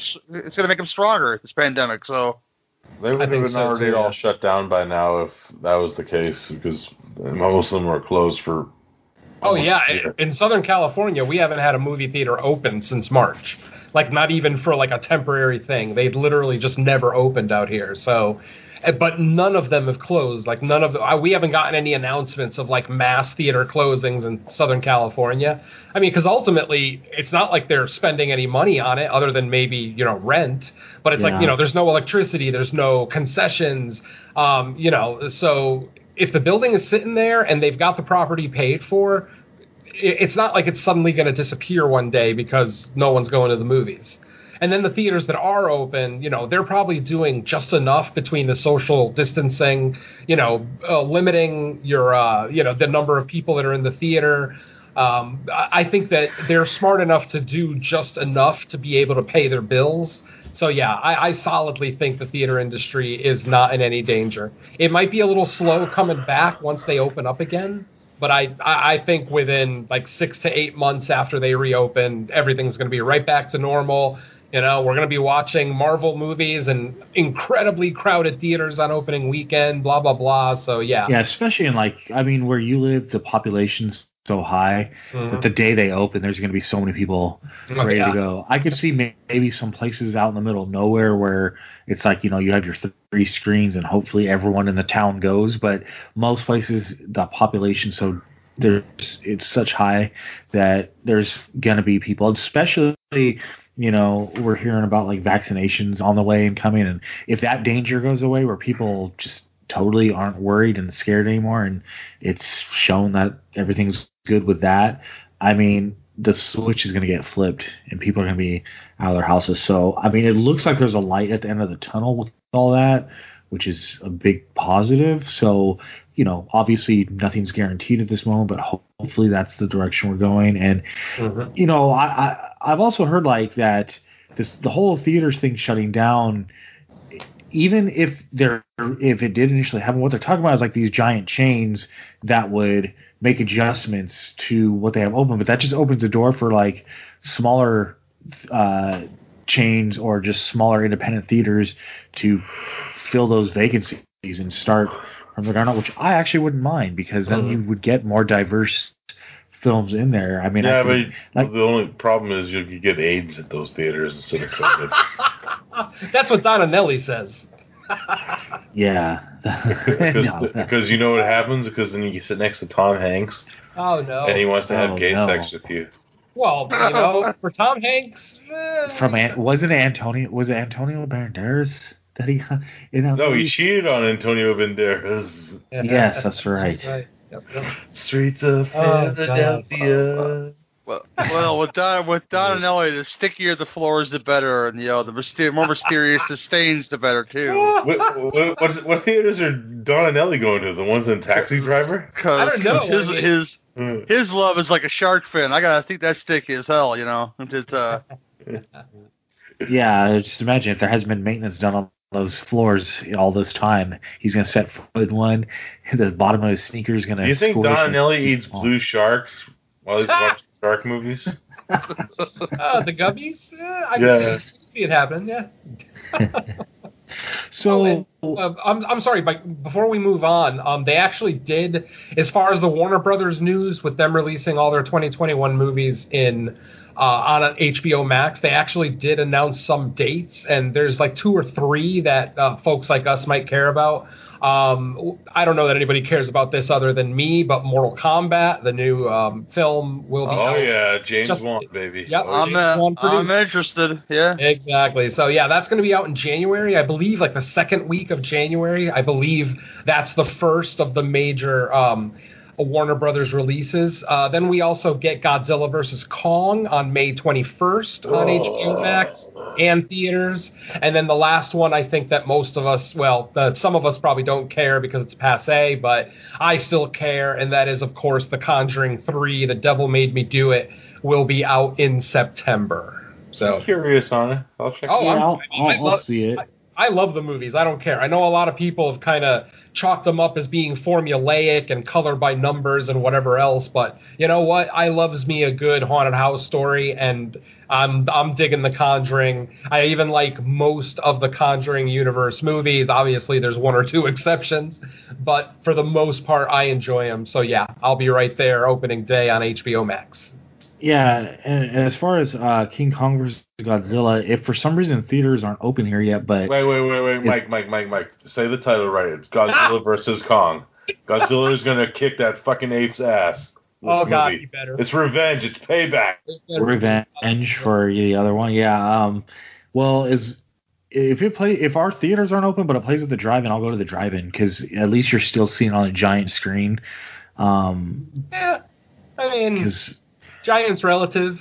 I don't know about your drive-ins, but out here, you know, they're not like IMAX size screens by any. oh, ours are massive. Oh, really? Oh, I wish. Yeah, because ours, because most, most of ours are pop-ups. Um, only like one or two of the drive-ins that are actively working were drive-ins before the pandemic. Most Oh, of the no. ones now are pop-ups. So when I was growing up, we had two, and now we just have one. But it's been here since I was been a kid. And a few years ago, they got like the whole digital remastered, you know, renovation. So it's actually like really good quality. It's like not grainy or anything like that. So I would go a lot more if like um, me and my kids wanted to see the same type of movies. I would I would take them every freaking weekend. So hopefully, as they get older and they're like you know into different type of stuff, I'll be like, hey, what do you want to see? And we'll go because yeah, I I grew up with my uh, dad taking us to drive in like almost every weekend Mhm. during summer. You know. Yeah, but the Ah. best part of that news is Godzilla versus Kong is definitely coming out either way, so I'm happy. I can't wait to see Kong with his battle axe, you know, and in a certain appearance by a certain monster that I know about, unfortunately. But I'm kind of excited either way. But yeah, yeah, I try. I try not to read any of those like news articles about you know uh, any kind of plot points or information. Um, uh, I think I may have seen that article that you were talking about, but Well, I just I, I went right by one it. Of my, so one of my profile. Well, let's just say this: I I changed my profile picture for that day to that certain thing. ah, gotcha. You know, so Oh man, All right. Well, as far as news goes, that's all I got. If Uh, anyone else have anything, Uh, yeah, yeah, I got one. Um, there was some pretty big Hellraiser news this week, and this is fresh news. It literally Oh, happened yes. this past week. Um, and that is, of course, that Clive Barker has regained the American um, distribution rights for his Hellraiser films, uh, which basically gives him the green light to now be the executive producer on the HBO Hellraiser series that's coming next year. Um, so yeah, I mean, for somebody like me, I absolutely love Clive Barker. Um, the first two Hellraiser movies are literally some of my favorite uh, horror films ever. Um, so I am absolutely excited uh, about this news. Uh, I mean, just to get Clive back working in the movies uh, again too, because you know he was kind of gone for a long time dealing with health issues and everything else. So I- I'm just excited to have him back in the genre. I'm excited that he got the Hellbound Heart back in his stable and you know who knows maybe we'll get a remake maybe we'll get a continuation of the franchise but Maybe either they'll way bring back Doug Bradley somehow. Oh Yeah. God, yeah, we need that. But even Doug is like, you know, because Doug's in his seventies now, so he's like, uh, he hasn't flat out said that he wouldn't do it, but he has also said that he's happy with the time that he spent with the character. So Yeah. we'll see. Fingers Yeah, crossed, definitely. do we Yeah. have a synopsis of what the HBO series is supposed to Oh no, they haven't be released exactly? any. No, they haven't given us any It, might information. be, it could be a fucking anthology for all we know. It just involves different Cenobites. I would which be I- very on board for that. Yeah, I'd be okay with that too, to be honest. Yeah, even yeah, expanding the mythology of the Cenobites would be awesome. And yeah, I feel like the Hellraiser graphic novels in a sense. exactly. exactly. and that's why I think it's such good news that Clive is back in it. Because if you're if you're going to try to do canon or expand on what we already know, you want the guy who created it in the first place, not other people trying to interpret it when possible. Obviously, you know, the creators get old and pass away, and you kind of have to be forced to do it. But Clive Barker's still here. I'm sure he has a lot that he still has to offer on uh, Hellraiser. So. Fuck it, just fucking cast fucking Bill and I as Pinhead. I thought you were going to say Robert Englund. No, Robert He's Englund. Freddy. He's Yeah, Freddy Bill- in hell. You know, and Bill Nye could play both Pinhead and Freddy. Nice. well, Freddy is kind of a Cenobite, I guess, if you think about it. I mean, to an extent, he is a demon, so it, it would be. I think it would loosely uh, work. Yeah. The box, you've opened it, Freddy, and we made you one of us. Uh, where's your daughter? Oh no, I don't want Lisa Zane in this. She already ruined Freddy's Dead for me. think your nightmares will be legendary, even in hell, Even on Elm Street. even in Springwood. Uh, uh, all right, uh, Derek, you got any news? Or we I good? have nothing. I'm good. I, all I got is, you know, what I got for news is Mike Merriman was just cast as Freddy Krueger's son in the next Nightmare on Elm Street. Yeah, I, I, I'd take it. Well, as long as it's not as bad as that other Nightmare on Elm Street from a few years back, Ah. It's gonna be. I, a- I wouldn't be able to live with myself. It's gonna be the direct sequel to Freddy's Dead. What are you talking about? Oh, which God. is even Freddy's worse better. in my. Which is even worse than the remake, in my opinion, because at least the uh, the remake's formulaic. It's not terrible. The Freddy's Dead is like fucking Rachel Talalay be like, "Fuck this series. Let's just make it Twin Peaks and add fucking Tom Arnold in this movie." And you know what? I, I don't even hate Rachel Talalay because I like Tank Girl. So let's just get it right Oh. there. It has it has girls fucking kangaroo men.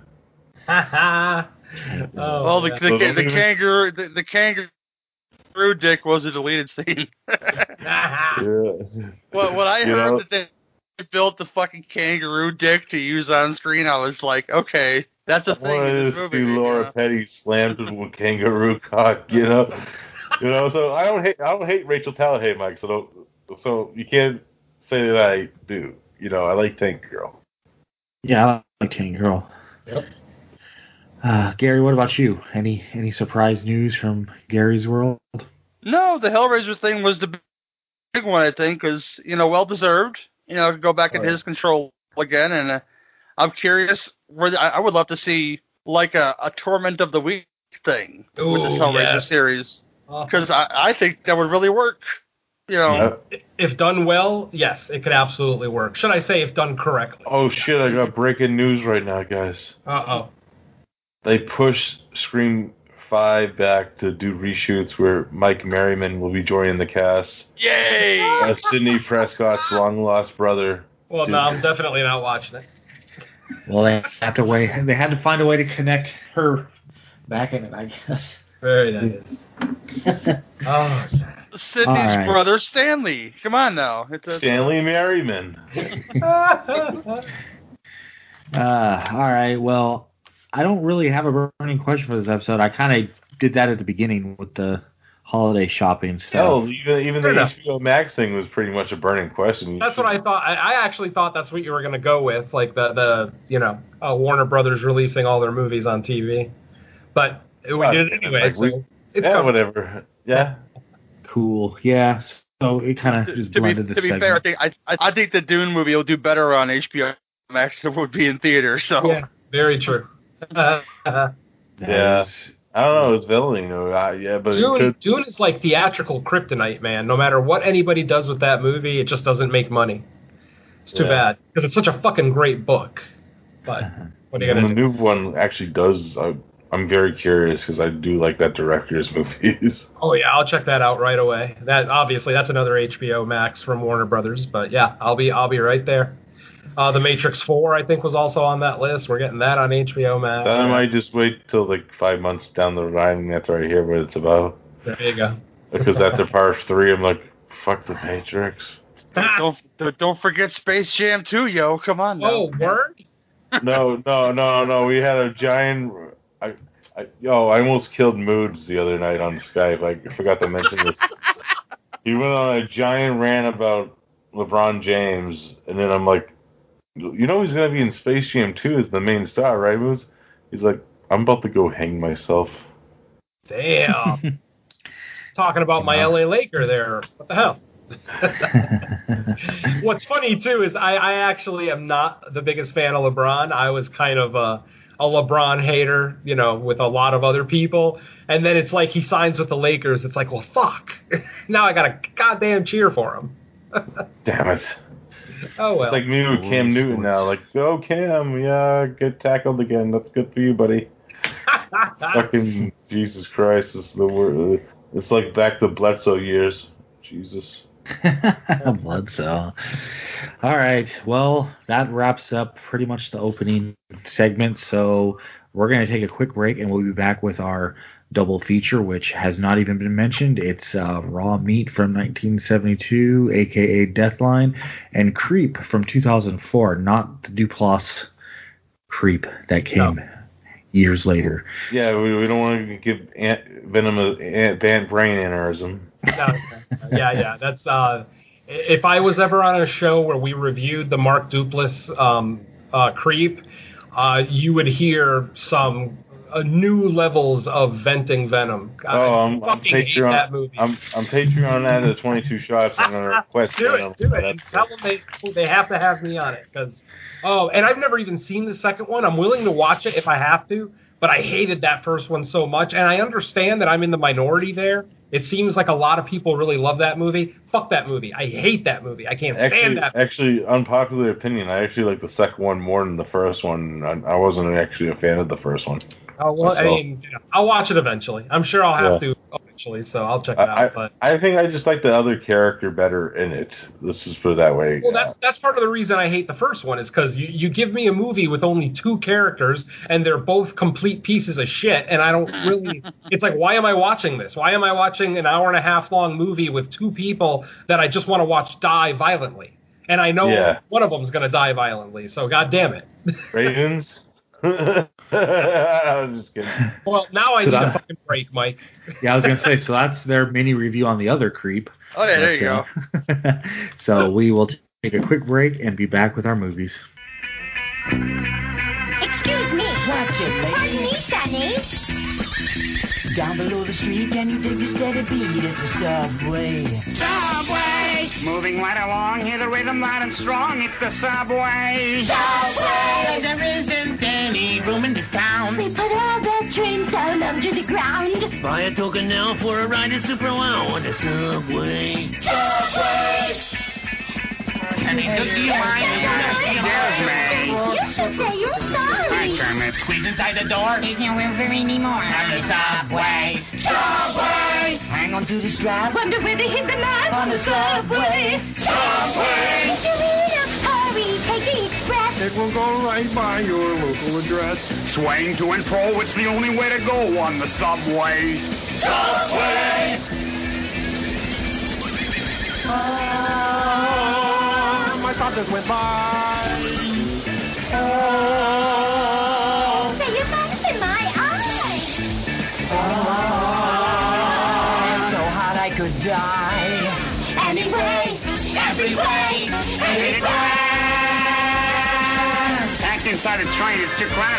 Crowded on the subway. Subway. You can use your purse so you might do something worse on the subway. Subway. The biggest travel bargain in town. The longest running show on the ground. Come on, step inside, you'll get taken for a ride on the subway. Where's that? On the subway. It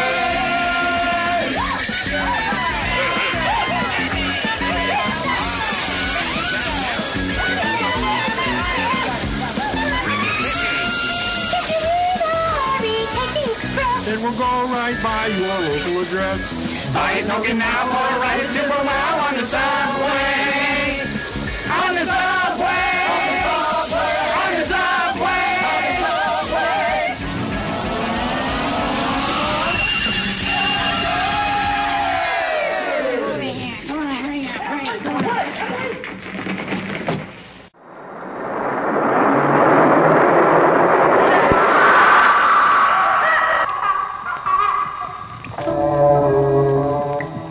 Beneath modern London, in plague ridden tunnels, a tribe of once human.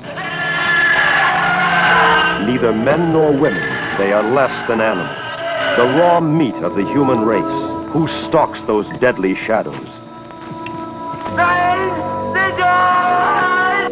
Whose cry echoes their horror, whose blood will flow when they strike again.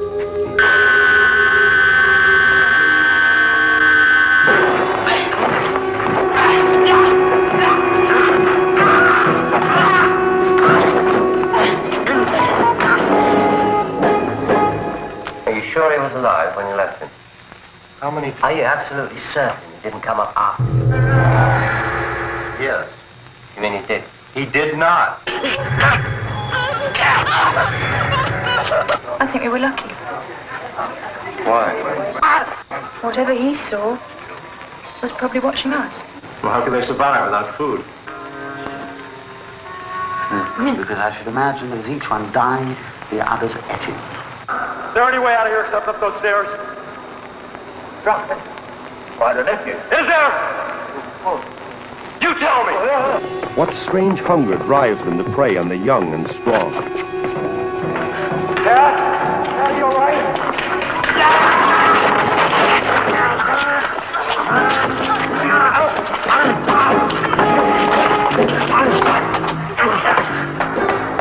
and experience an ultimate terror.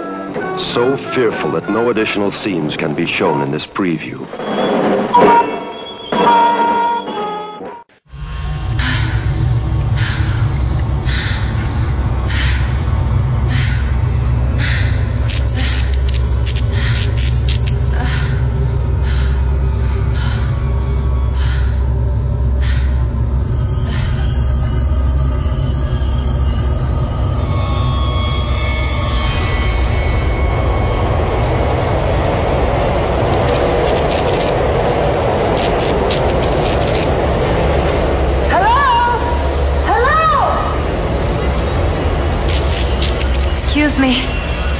on the platform.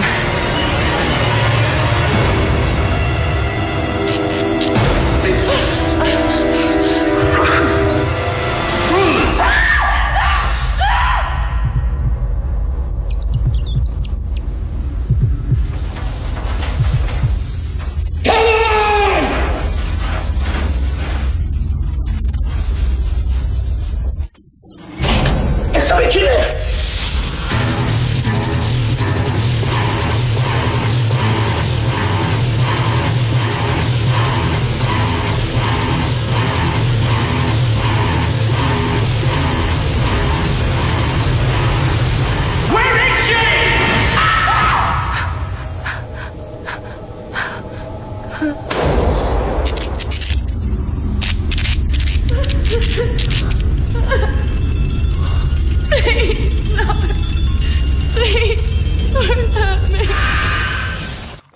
Back and we're ready to talk about some subway horror movies. We're going to start with 1972's Raw Meat, aka Deathline. When a government official disappears in the London tunnels after several reports of missing people in the same location, Scotland Yard starts to take the matter seriously, along with a couple who stumble into a victim by accident. A victim, mind you, that uh, one of our couple just doesn't really mind much, just thinks it's a drunk person, which I guess would be understandable given the situation if you frequent the subway. I don't. I'm on the West Coast. We're really not allowed to have subways out here because of earthquakes, although the closest thing we have to a subway is it's called BART. That's the acronym. It stands for Bay Area Rapid Transit. It does at one point go under the bay through a tunnel, but that's kind of brief. Um, so now that you got your geography lesson, uh, Venom, what did you think of Raw Meat? Um, well, this was a first time watch for me. I had heard of this film before, but I just never got around to. Uh, I think I had heard it. I had heard of it as Raw Meat. So when when you guys first announced the movies for this episode, I'm like, what the hell is Deathline? What, that doesn't sound familiar at all. But it makes sense um, that it is Raw Meat. Um, I gotta say, like, um, this was this was a fairly fun movie. I was, I, I, you know, I was on board for a lot of the storytelling, but my God, is Donald Pleasence just the beacon of light of this film? It- watching him be uh, an epic level asshole is such a treat. I, I, I can't. Obviously, most of us horror fans know Donald for you know, obviously Halloween and Prince of Darkness and stuff like that, but to to see him play just an unmitigated asshole it was such a pleasure. I really enjoyed it. And my absolute favorite scene in this film doesn't even have anything to do with horror. It's literally just the one scene where you know uh, sir christopher lee makes an appearance and it's literally just him and donald pleasence's character just flexing their dick at each other of who's the bigger douchebag. And when the scene ends and Christopher Lee finally is like, haha, I'm king asshole, the look on Donald Pleasence's face as he leaves the room in defeat is just so spectacular. Um, but as far as the horror goes, you know, we get some, you know, some decent kills, mostly off screen, which, you know, obviously I'm not the biggest fan of, but at the same time, um, and this movie's unrated too, which is weird. Uh, I, I mean, was this a theatrical release or was this a TV film? No, it's theatrical. Okay, it's so weird that it's unrated, but it's very tame as far as the gore goes.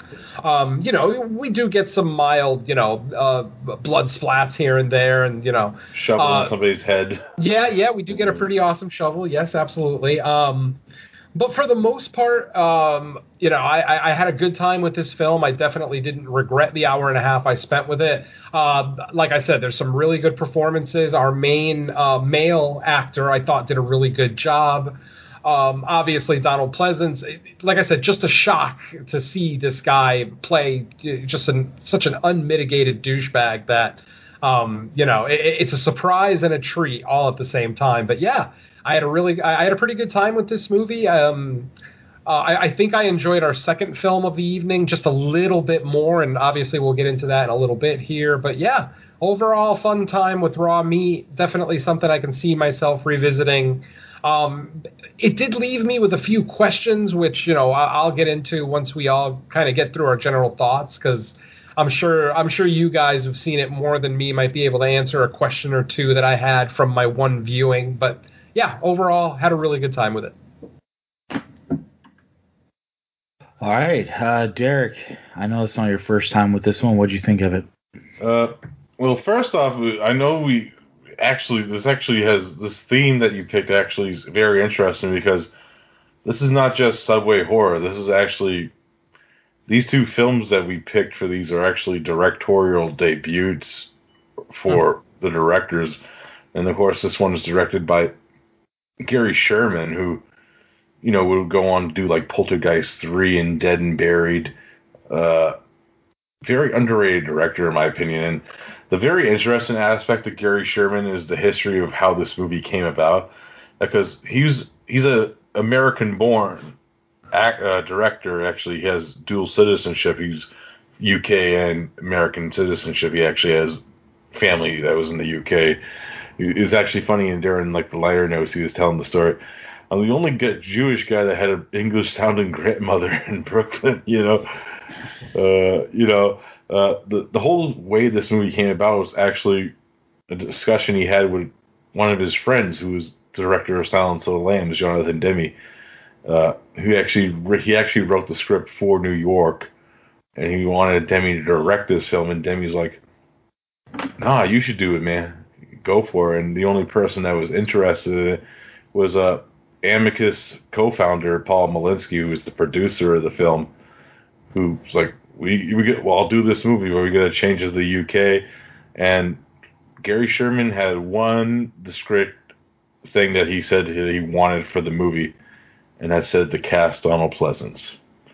He went out of his way to get Donald Pleasence for that role, and Donald wasn't really into horror films at the time, and he read the script and he loved the character and he decided to do it.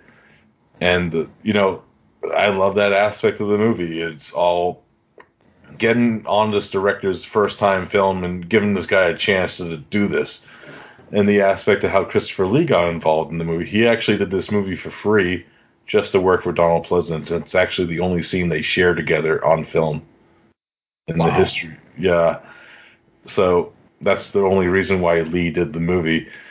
Uh, I I love it's a kind of a social commentary tale where I know the horror aspect of it's kind of minor, but I love the social commentary tale of like you see like the reactions between uh, the American outsider uh, David Ladd's character in the film. I can't think of the character's name off the top of my head with his girlfriend. I like that aspect of the movie, and I like how the whole inside of the Scotland Yard thing. You know, it's like a dog eat dog world, and it, which is no pun intended. And I think uh, the actor who plays uh, our main cannibal, Hugh Armstrong, actually does a lot of. It's a great performance because it's a very silent performance where he gives a lot of emotion, and you can see how he's feeling, especially when.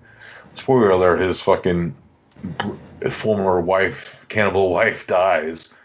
Pregnant wife dies in the film, and it's very sad in that aspect where you kind of do feel kind of bad for this guy because he's just trying to survive. These people have been living under this underground for years in that aspect, and it's kind of like a society thing where Gary Sherman is trying to bring out.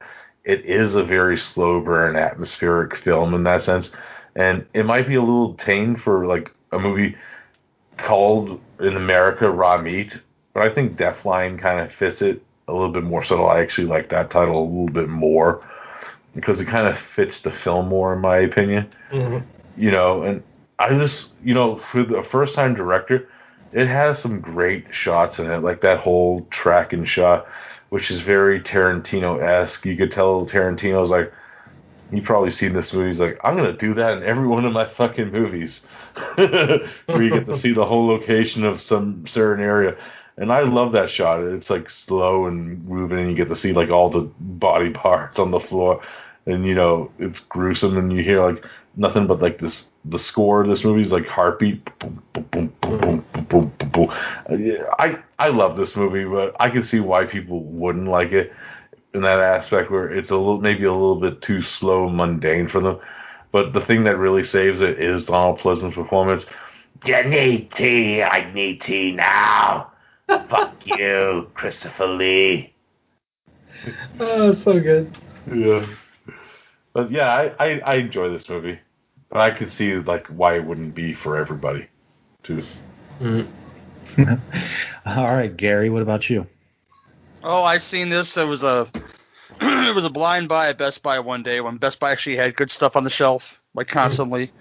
And um, I think MGM put a DVD out, and um, I didn't like it all that much. As I, I forget when it came out on DVD. It was a long time ago, though.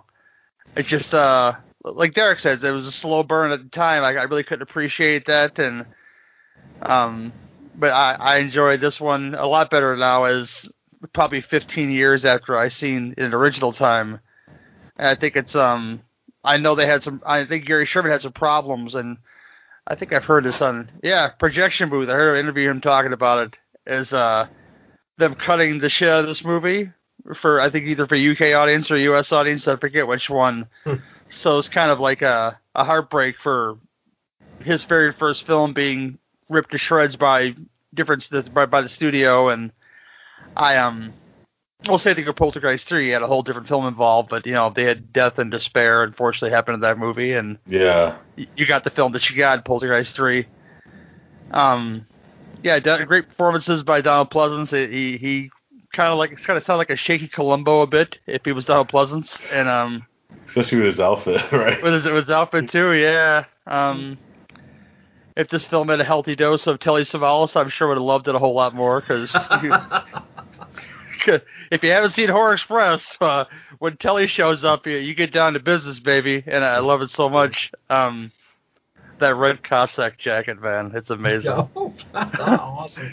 Um, yeah, I, I like the idea of you know the underground people not really being like undead or mutants or anything. They're just guys who, who a guy and his wife who are just diseased from not eating and living in dank conditions, and you know they just happen to kidnap people to eat them. You know, this is uh you could tell that it went back a long ways, and by the the tomb that you see at some point in this movie, and it's just really wild. It kind of reminds me of, especially when you get to the end part where the our main guy loses his girl to to, to the mutants, to, to, to the to the home the, the the underground hobos, you know, and why oh why didn't we do Chud as a third film in this in this episode?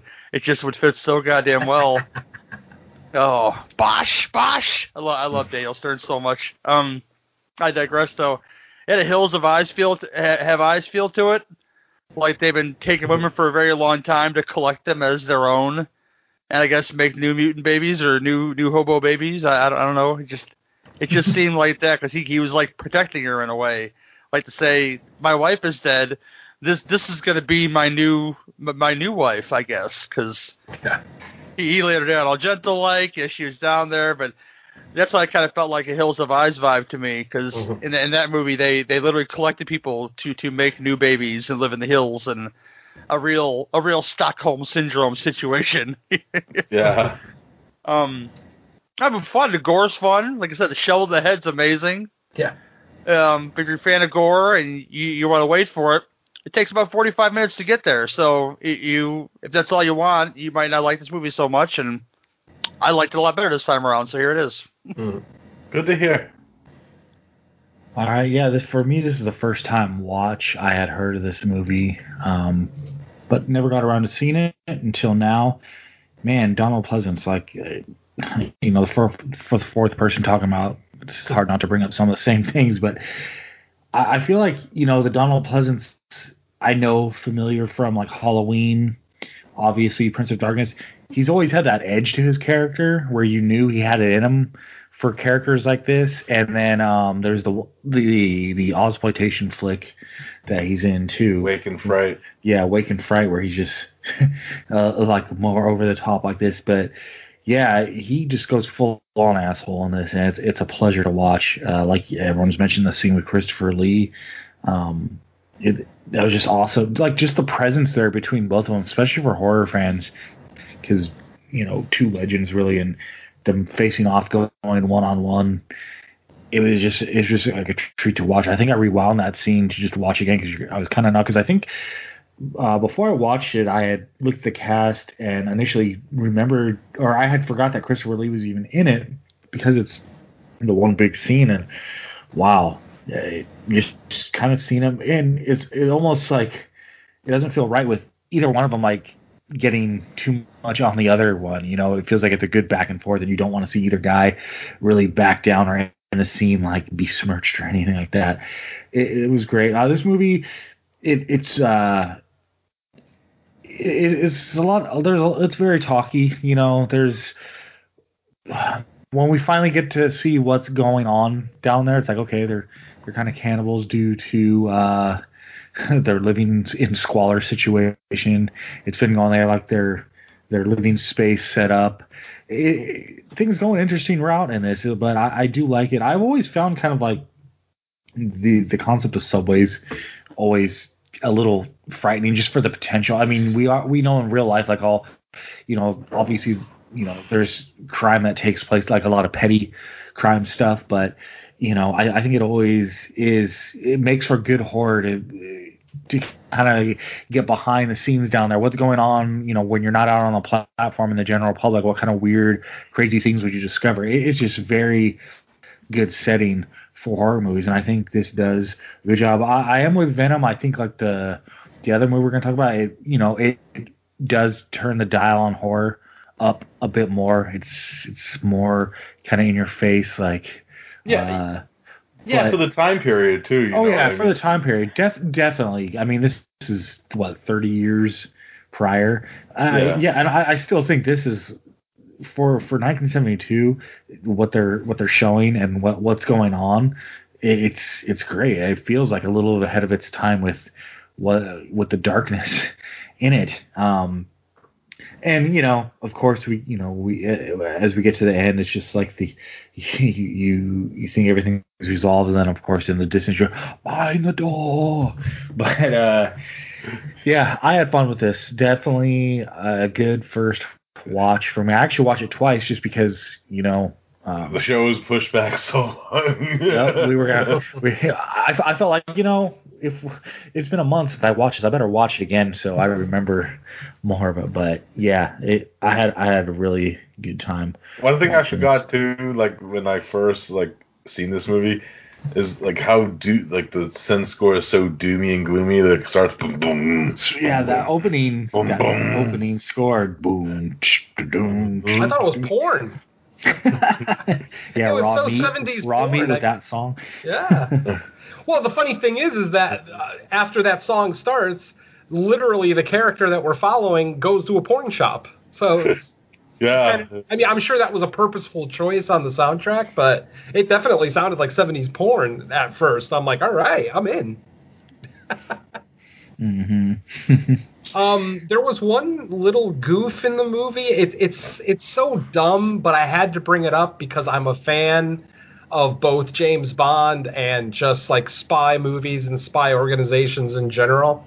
Uh, they introduced Christopher Lee's character as a member of MI5. Unfortunately, MI5 stopped existing in 1931, and our movie takes place in the 1970s, I believe, early 70s, if I remember correctly. Um, yeah. MI5 actually became. Uh, I forget. They actually changed their name to like the Military Intelligence of the War Office, something along those lines. And then MI6, um, which is what we're more familiar with now from James Bond movies and you know stuff like that.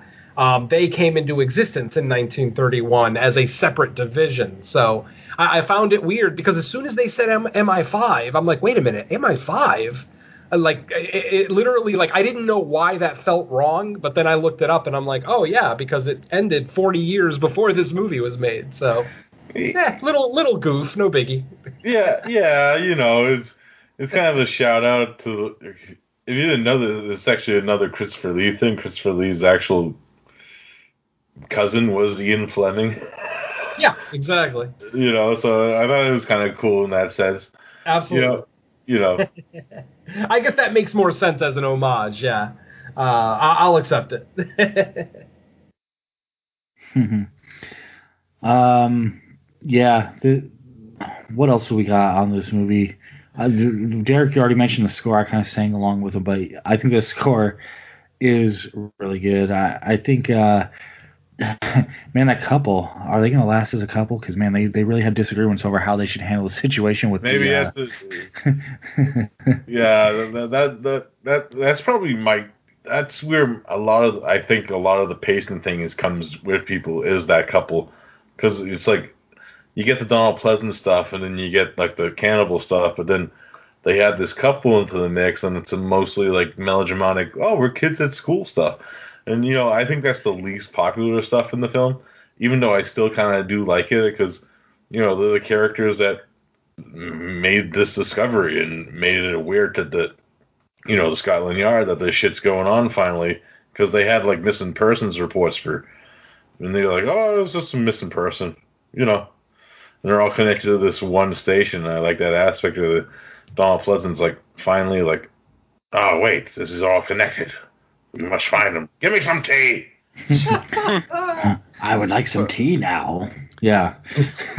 Plus, yeah, don't don't be plus- late with his tea. That's a lesson.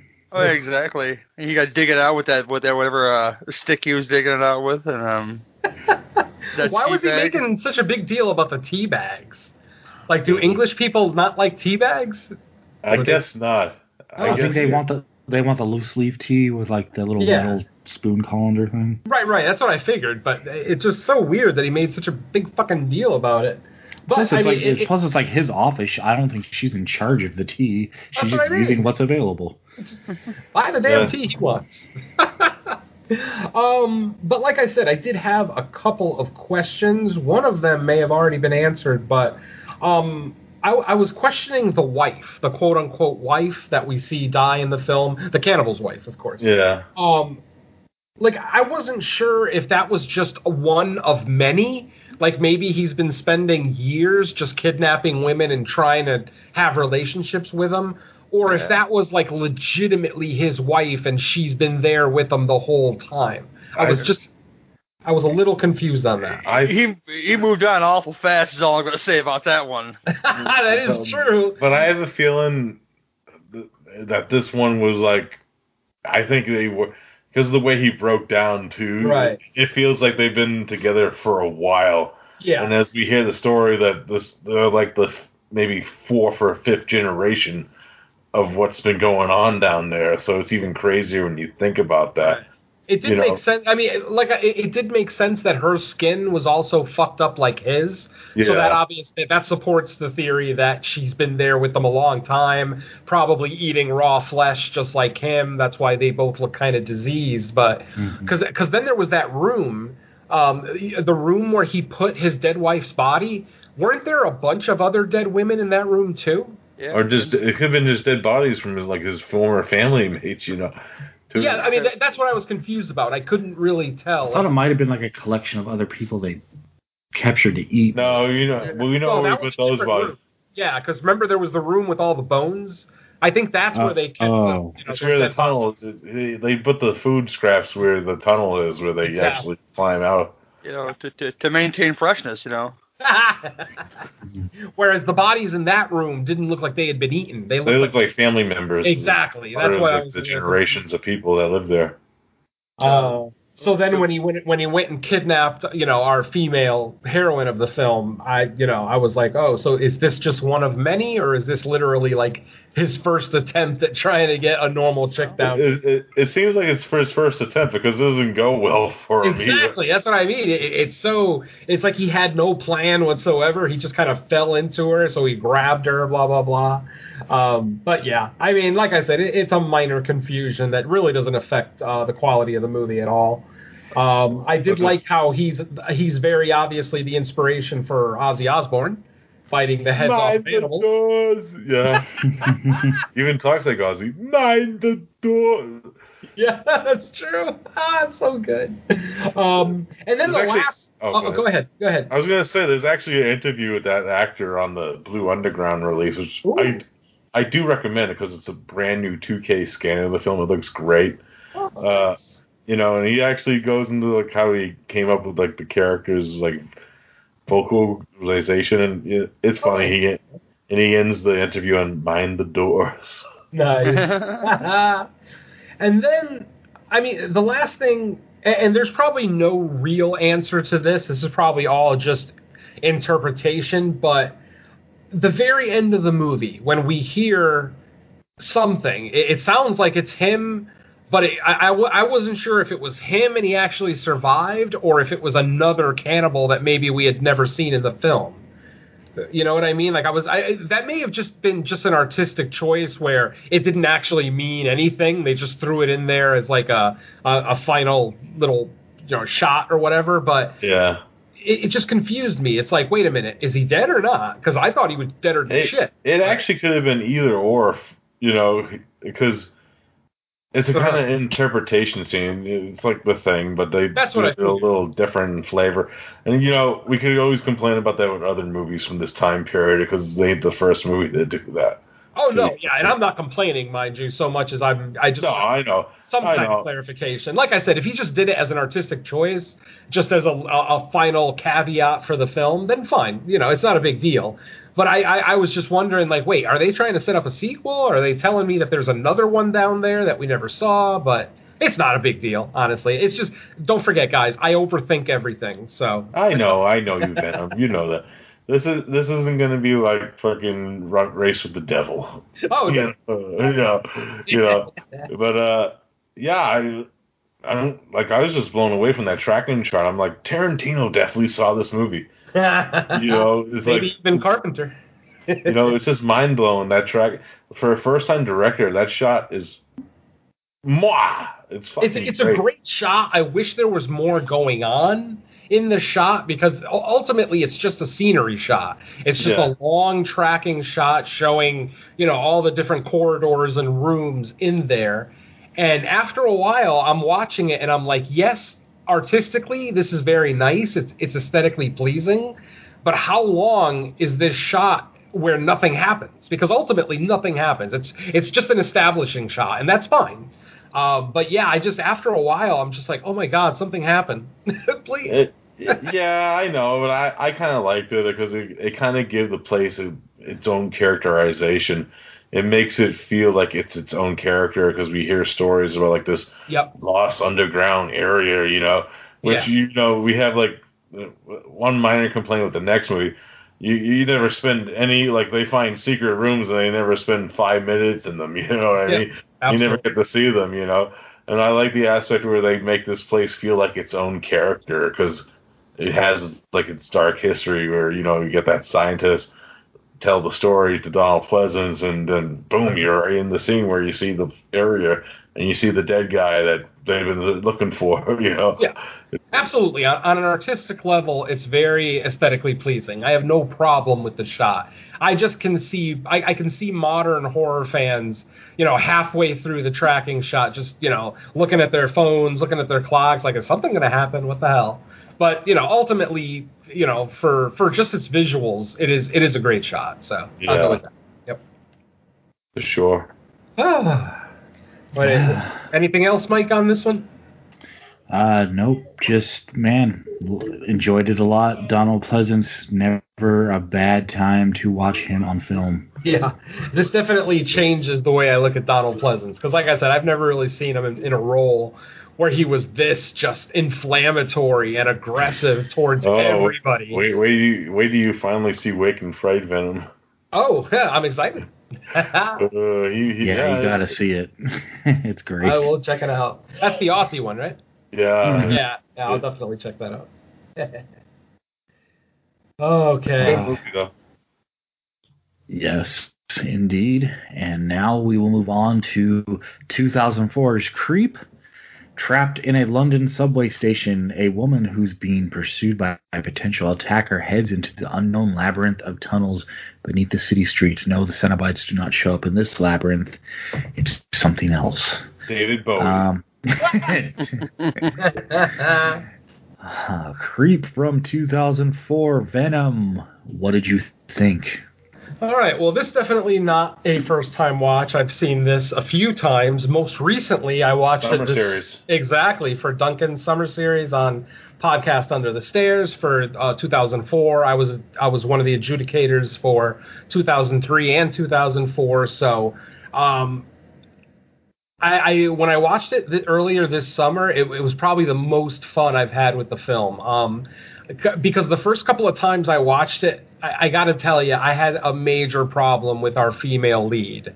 Uh, some of the choices that she made, some of the things that she did and didn't do in the film left me really, really sour the first couple of times I saw it. I've softened up on her a little bit over the years as far as, you know, because I'll give her I'll give her the benefit of the doubt. She's hysterical. She's never dealt with a situation like this, blah, blah, blah. But like I said, I, I mean, right off the bat, like within still in the first act, a, a guy tries to fucking rape her, like really hard, like practically has his dick out of his pants already, and then within five minutes, she's concerned about his safety. And like I said, the first couple of times I watched the film, I had such a major problem with that.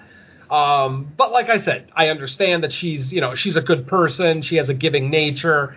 Even she doesn't want to see even a piece of shit suffer. So, you know, I'll give her the benefit of the doubt. But yeah, I definitely had problems with her character the first couple of times. Absolutely love our villain. You know, I, I love his design. I love um, how they show um, maybe not to the extent that we saw in Raw Meat, but we see a lot of aspects of his lair, some of the tunnels that he lives in. Um, you know, I love the way he's kind of harvesting food in the film. Uh, I won't get into any specifics in case anyone hasn't seen this yet, but yeah, there's a there's a pretty cool scene about halfway through the movie that shows how he captures people and how he keeps them quote unquote fresh for later.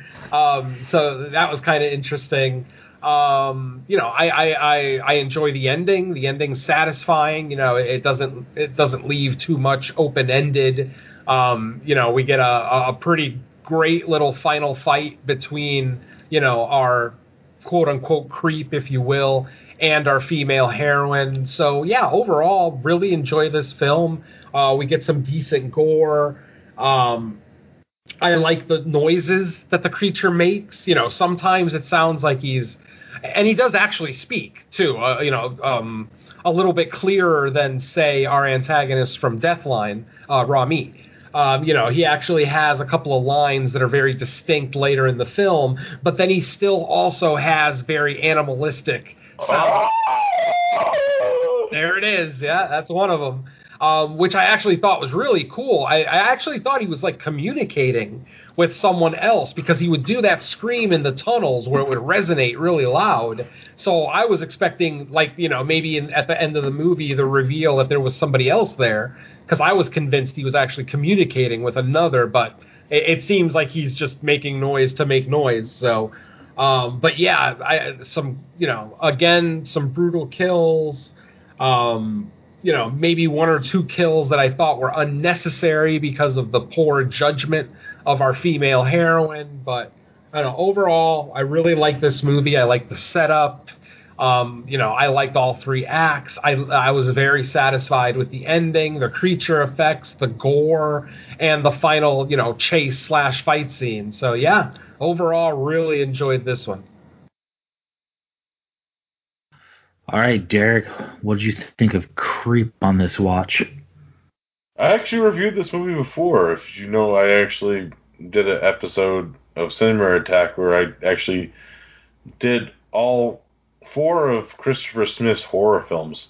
And this is his first film. Uh, like I said before, this is a directorial debut film. Mm-hmm. You know, and the thing I gotta say, if you watch all his movies in a row, they're all completely different. You'd be like, the guy who did Creep did Severance, you know. Nice. And he also did Triangle and he did Black Death. They're all like different movies, mm-hmm. which I kind of like. Mm-hmm. It gives you a different flavor yeah. each movie. But uh, Creep, very interesting. It's kind of plays, kind of has its own social commentary like Deathline did. You can see he was probably influenced by Deathline and just wanted to make like a more straightforward horror film from it, since he's like a UK director, which makes sense. And you know, uh, what's the main actress's name in this? I know her because she's Run Lola Run.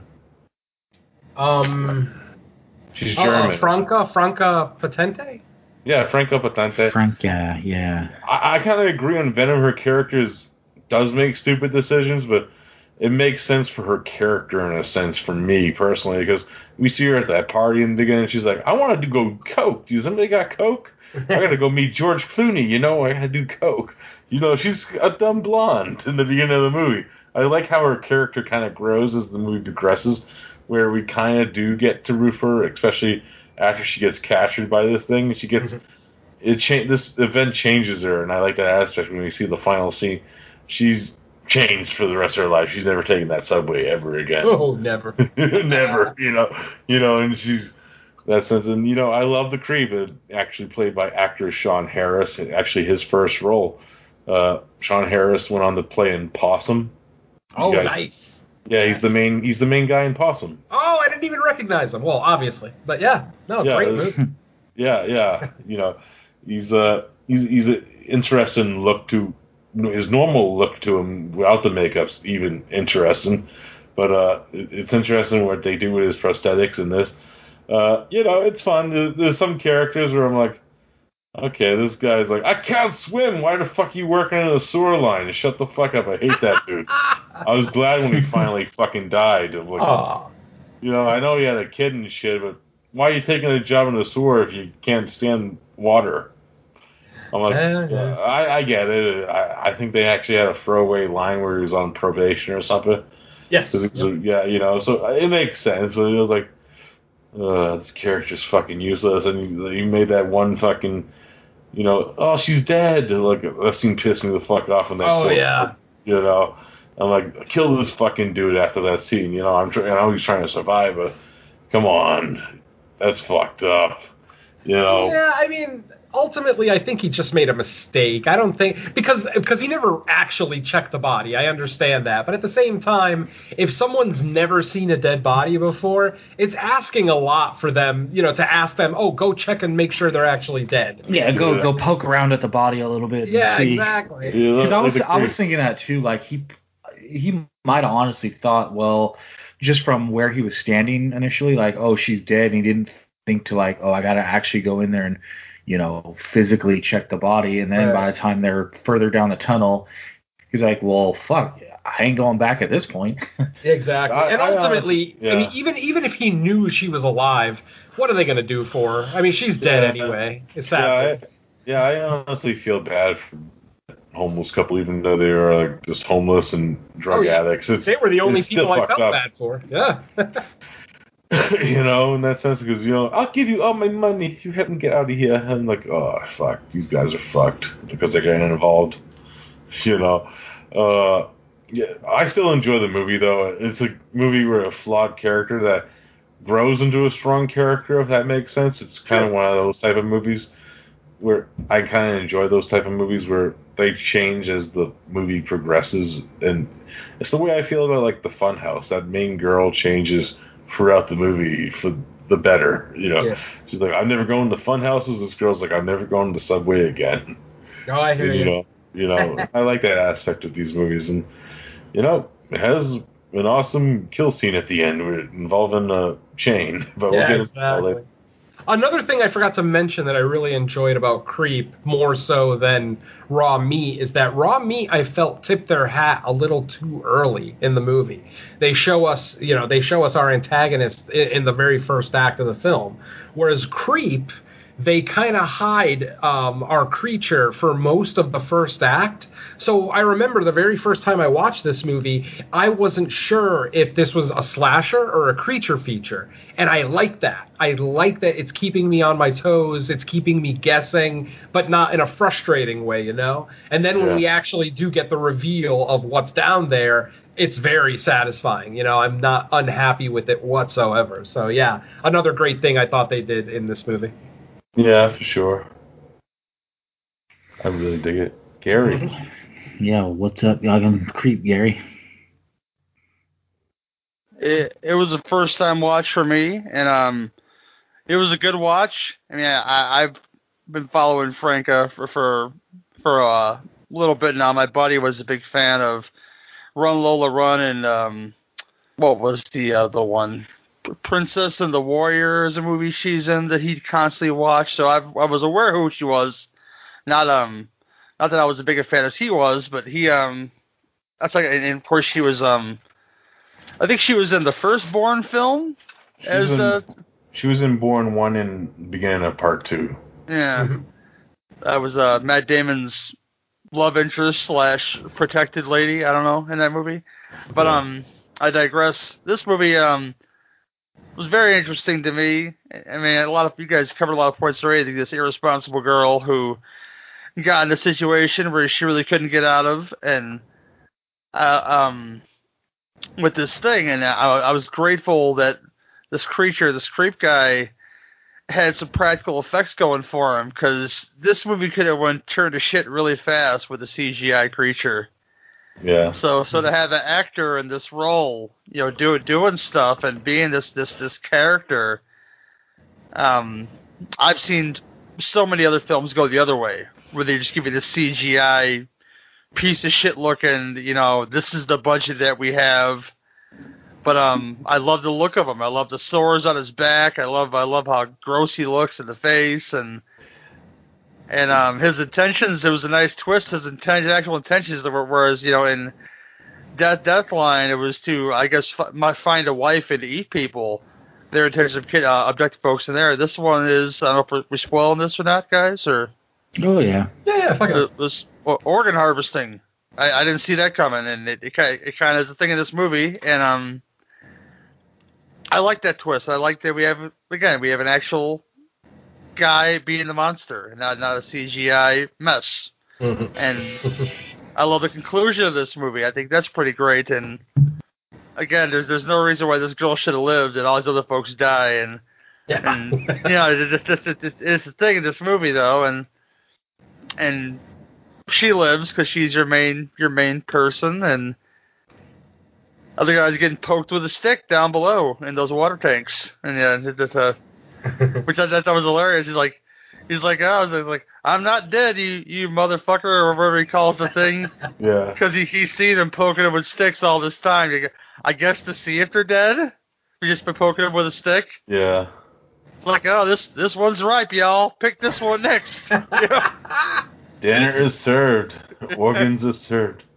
Organs are served, and there's a scene in the movie that particularly grosses me out. I don't even know why he put an outfit for this. He put on the apron. And the So dirty could- gloves. The Oh, dirty the gloves. surgery. Dude, the surgery scene is probably my favorite one in the movie. It's equal Yeah. parts funny and fucking terrifying. I love that scene. Yeah, the prep, the way he the, his talks. prepping for it is hilarious. And That is great. So, are we to believe that he's a former doctor, or does he just watch a lot of doctor TV shows? well, he, it's honestly we see like a picture of him as a kid li- earlier in like one of the. That's, right. why I wish they kind of build it a little bit more with that shit, where we get to see like maybe like other because he was like actually an experiment there, Right. you know, and that's why he looks the way he does. Like he's like a half rat boy now.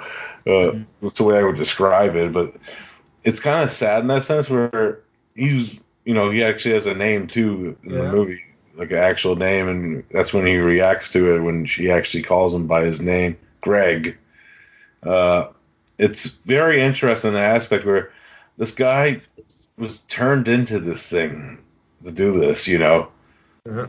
and it's fucked up in that sense and like i big ups to sean harris like uh, he's been a big star he's been, been like like we said possum but for like bigger bunch of shit he was in prometheus Oh yeah, a couple of Mission Impossible movies. yeah, like Rogue Nation. Yeah, he's a little. So, yeah, he's big, big ups. He's, he's great in this movie. Yeah, great, great makeup job too. I mean, I know Gary mentioned it, but I, I gotta say, I, I I'm looking at a picture of Sean Harris right now, and I would never in a million years pick him out in a lineup if it was, it, it- you know, if you put him there with uh, the creep uh, character. So great makeup job. I mean, when you make a when you make an actor that unnoticeable um, or you know un uh, you can't pick him out in a crowd. Yeah, that that's some great work. Good shit, man. Yeah, this movie's great. Yeah. Uh, Mike, what do you got? Yep, I am a fan of this one. I've seen it once before, um, but it's been a while. Uh, I had forgotten a lot of details about it, but man, this this hits all the notes you want on a horror movie. Something creepy going on in the subway. Um, yeah, like you guys, I feel bad for the homeless couple. They were just kind of minding their own business, living living their lives. Uh, and here comes the main character to screw everything up, involve people in her business, and, and what do they get for their efforts? Death. And the dude later on, to I can't remember his character's name, but the black guy who ends up dying after nearly, you know, saving the day a couple times. He yeah. he finally gets uh, the old what exposed stick wall pipe through the head. um, and if she just would have listened to him and said, "Let's take off," they probably would have got away. I agree that you know the mock surgery scene. It was kind of funny seeing him prepare, trying to put the gloves on, and I feel like you know they, you you guys were just kind of hitting on this. They do like a little bit to kind of give a a little background to give us a few pieces of what his origin might have been and and all that and how he's experimented on. He's he he's kind of what's left from you know whatever. Um, and it's kind of sad, but it's like one of those cases where like any sympathy you could have for that kind of put aside once he starts just murdering people. And ah, man, And they started doing gynecology surgery on people too. Like yeah, exactly. Uh, no, yeah, and that was just a harsh, harsh scene once you realize what the hell it is he's about to Mm. do. Um, but I think this works just really well as a horror movie. I, I would recommend it to anyone to watch because I think it's, I think it's really well done. And once things get started, I mean, I think it's paced pretty well. Uh, once we're down in the subway, it doesn't really let up until the end. Um, and you know, I think it's it's a pretty good running time. Not much wasted. Just under ninety minutes is about all you need. You know, for this amount of story, and uh, it's just really, really effective, really good. And I like how it too. It starts out like you don't even think it would necessarily be a movie that would go this direction because at first she's just kind of being chased by just like a regular creep. Um, Yeah. and then you, you you get the feeling like, okay, is this what it's going to be about? Like her being pursued by this guy in the subway. You know, she's trying to get away and all that, and then you're like, okay, th- that's what it's going to be, and then it quickly shifts away from that. And, I, I uh, would agree with that, Mike. But unfortunately, they had that opening scene where I don't think uh, that dude. I actually got to mention a funny story about that dude, but the thing is, the opening sequence kind of gives you an idea that there's something else going on. Well, yeah, I mean, we know there's something else going on ultimately.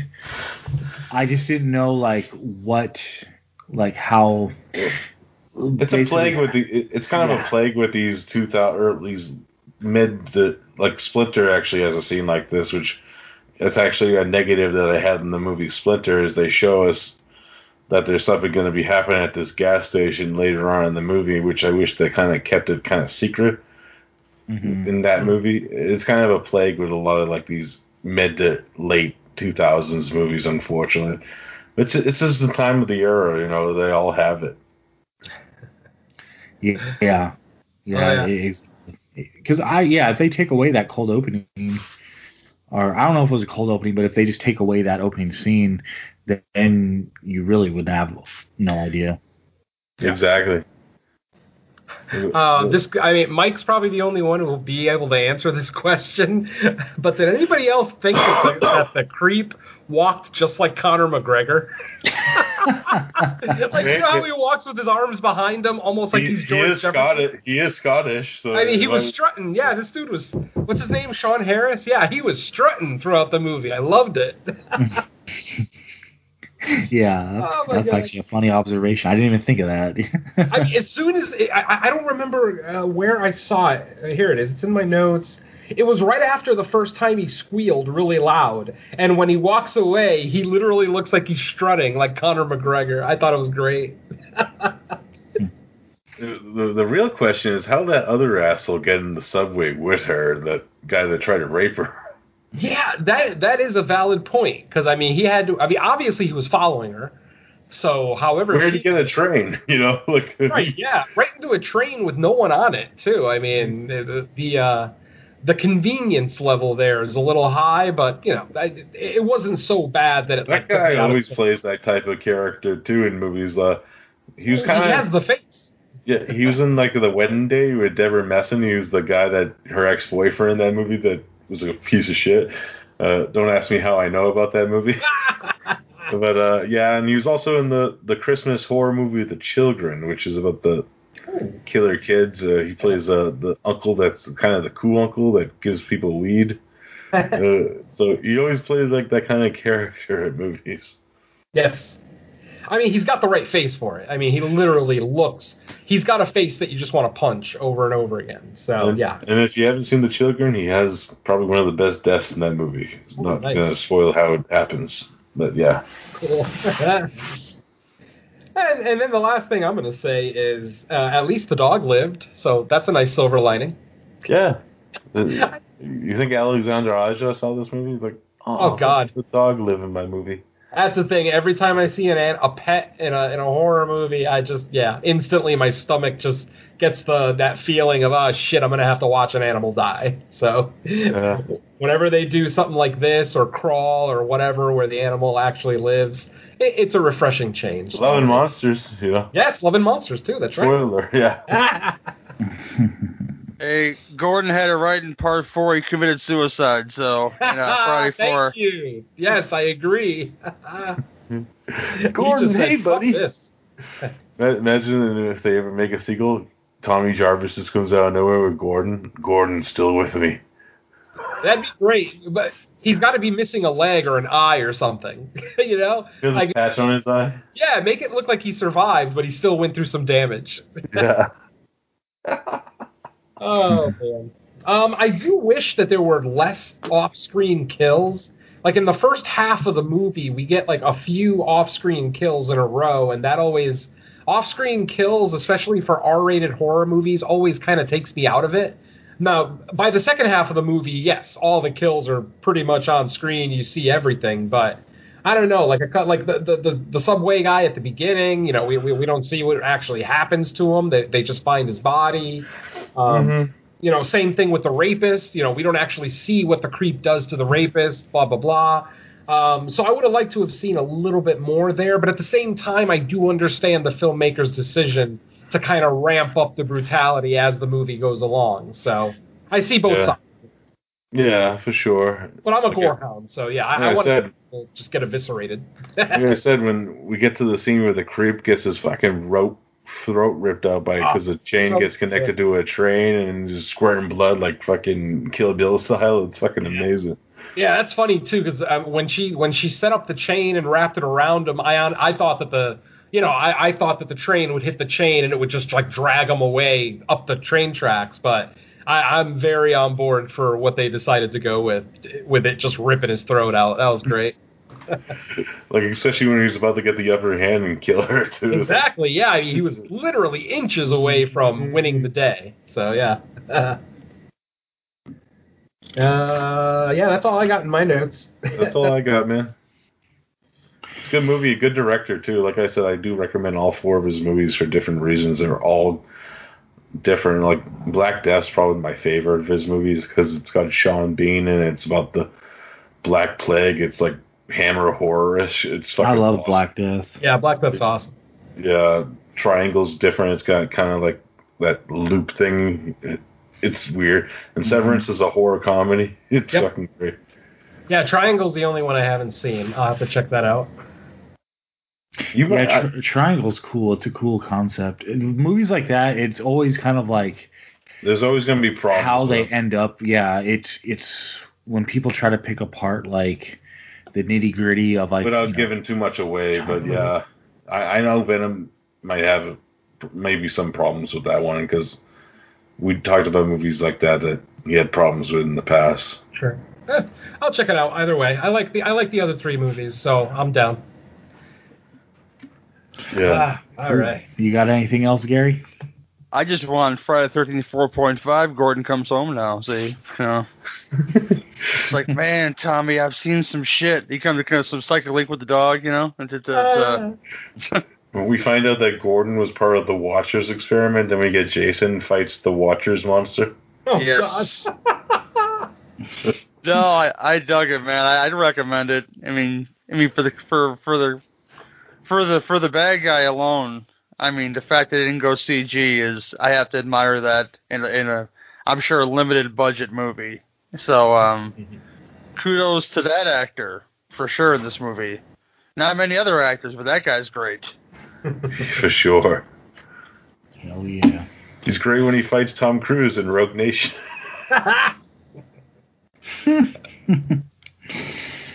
All right. Well, that's Creep. So that's going to wrap up the movies and the episode for number 26. But before we get out of here, we got to let everyone know where else they can hear us. It's been a month and a half of other shows, guest spots, guest appearances, all that good stuff. So hopefully we all have something. So Venom, I'll start with you. Where else should people be listening to you? All right. Well, uh, this past week, I finally made my triumphant return to It's Not Horror Okay after missing, what, like two or three episodes in a row for various reasons. Uh, you know, uh, mostly medical. Uh, but um, yeah, we looked at um, 1981's Kill and Kill Again, which of course is the sequel to uh, Kill or Be Killed. Uh, it is a uh, what a South African martial arts film from the 80s. Um, very guilty pleasure. I mean, it's it you know it's very cheesy by today's standards, of course. But I remember at the time being like 10, 11 years old and absolutely loving those two movies. So uh, check that out. That episode should be out sometime this coming week. Um, in the Mike of Madness also made a return a couple of weeks ago after Rebecca Reinhardt finally came back from all of her independent horror, you know, producing and acting and everything else that she does. Um, and for our return episode, we actually did. Uh, we didn't want to talk about any particular movies because it, we kind of threw the episode together pretty quick because we just wanted to get something out there because we hadn't done an episode in like three months. So uh, we decided to do our top 10 spank bank scenes in horror. Yes, those wonderful scenes that we rewound and watched 12 or 13 times, you know, back when we were 12 years old because we couldn't get our hands on any porn. so, uh, yeah, so all three of us had a top 10 list.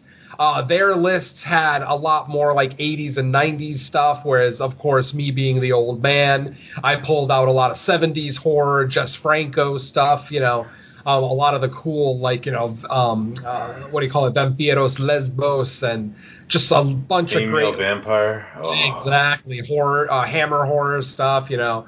Uh, the Wicker Man, the uh, the the striptease and Wicker Man was on my list. Oh, yeah, yeah, yeah.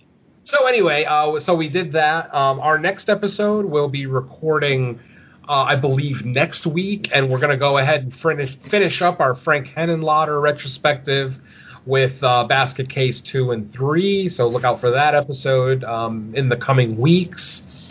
Um, uh, what else? Oh, uh, another of my shows making a triumphant comeback is, of course, Underwater Kaiju from Outer Space, which I share with Derek, of course, and Donna Nelly and Mr. Jerry Herring from Kill the Cast.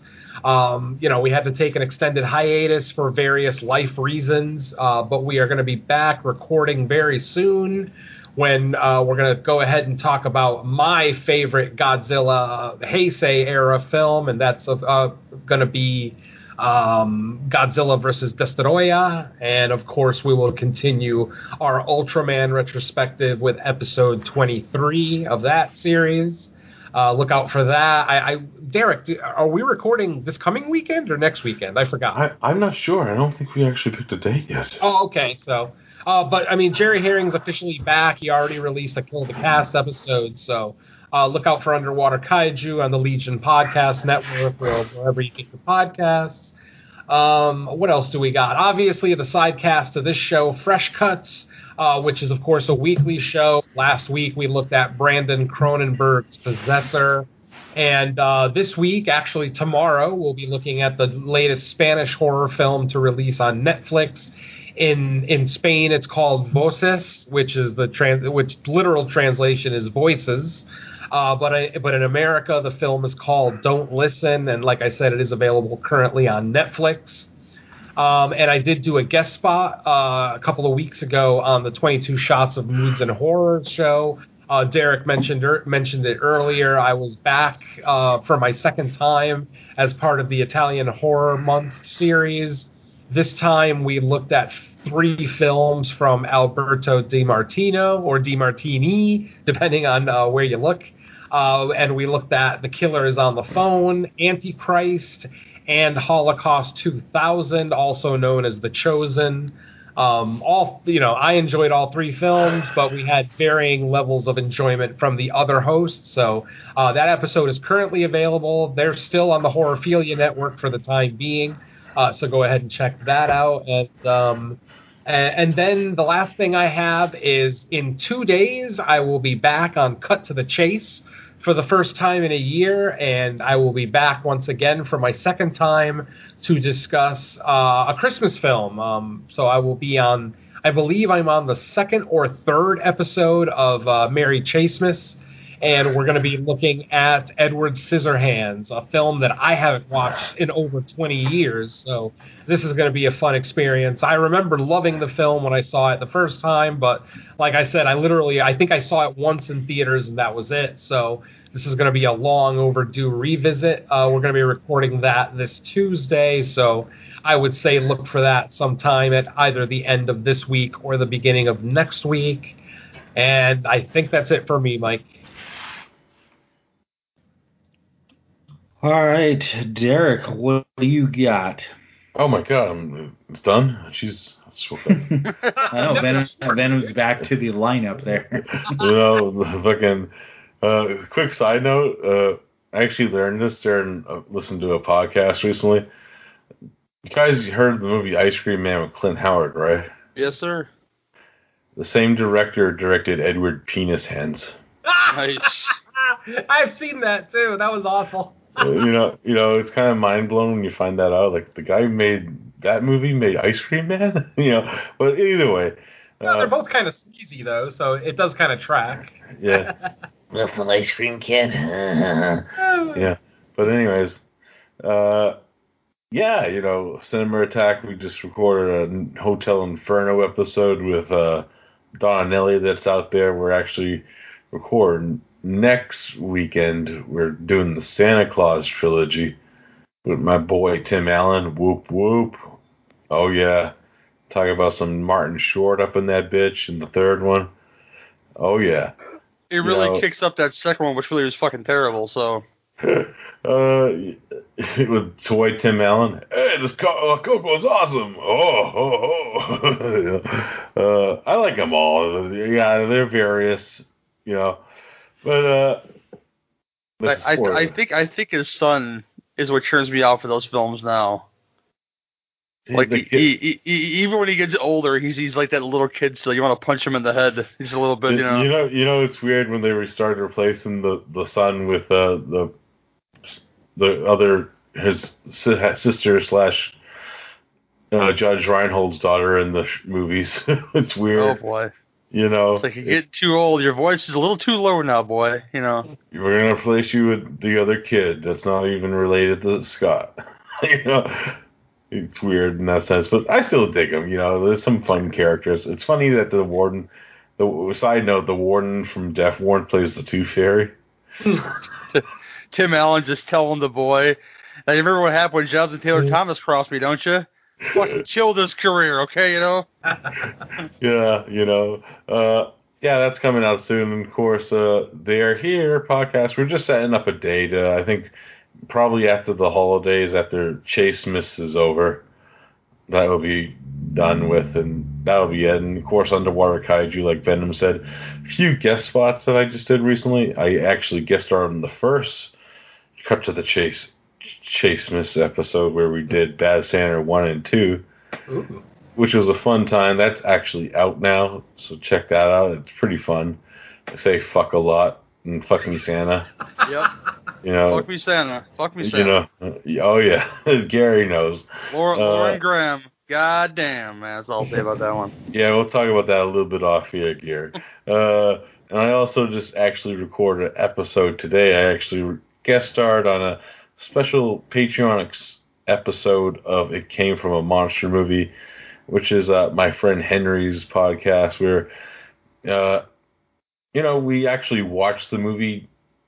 We do like a quick intro, watch the movie, and then we dissect the movie with three different, uh, I think it's three or f- four different layers where we actually grade like story, characters, monster concept, monster design, execution, entertainment, and then give like a letter grade at the end. after he adds it all up. It's it's actually a fun time. You know, we actually kind of makes it kind of breaks down the movie a little bit more, especially when we get into the monster genre, where a story we might give like a two to, but we might give like entertainment like a five. That's how that goes. You know, in that sense, it's kind of fun. We we did King Cobra, aka Pat Morat Moretti versus a snake. Mr. Miyagi fights a snake, yo. Nice. Is uh Yeah, I've Ca- seen that, that- one.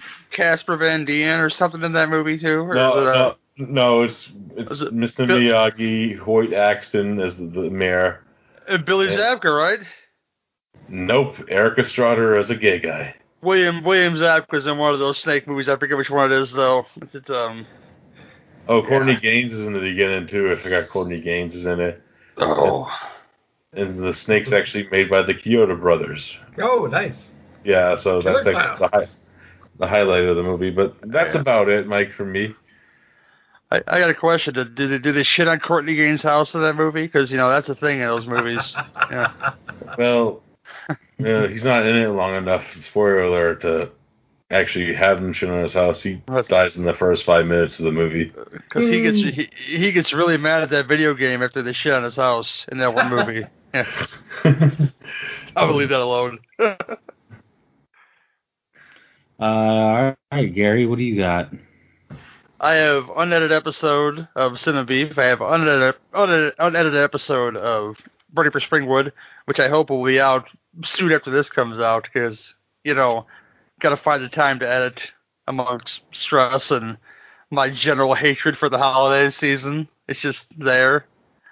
Again, nobody's here more happy than me that we don't have snow yet. It's just like, yeah, it's not officially the holiday season yet, people. But um, because I uh I turned forty two weeks from this this upcoming Tuesday, so I, I might make some bad decisions on that night. We'll see what happens. But um, I I digress.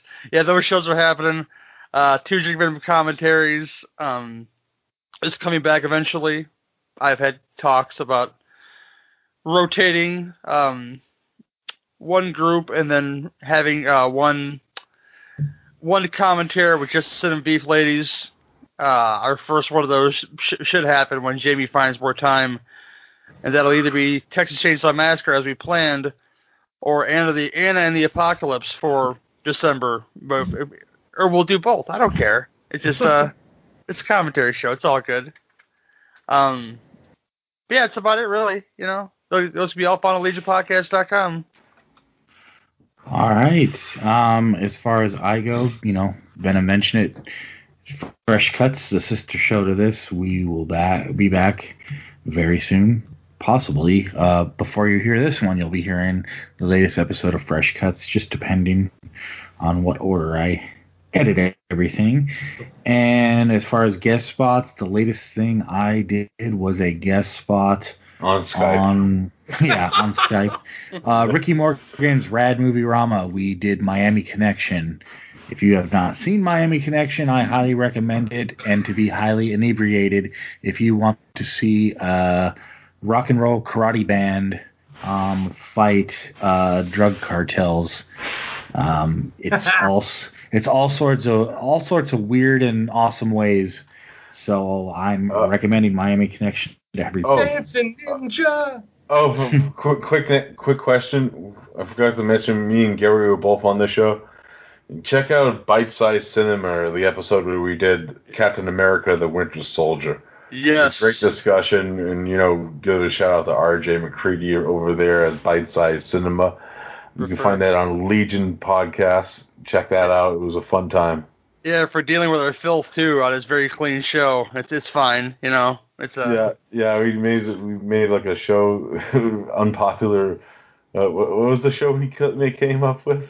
Oh, awkward boners. It should be a Awkward thing. Boners with. Jennifer Connelly. Yeah.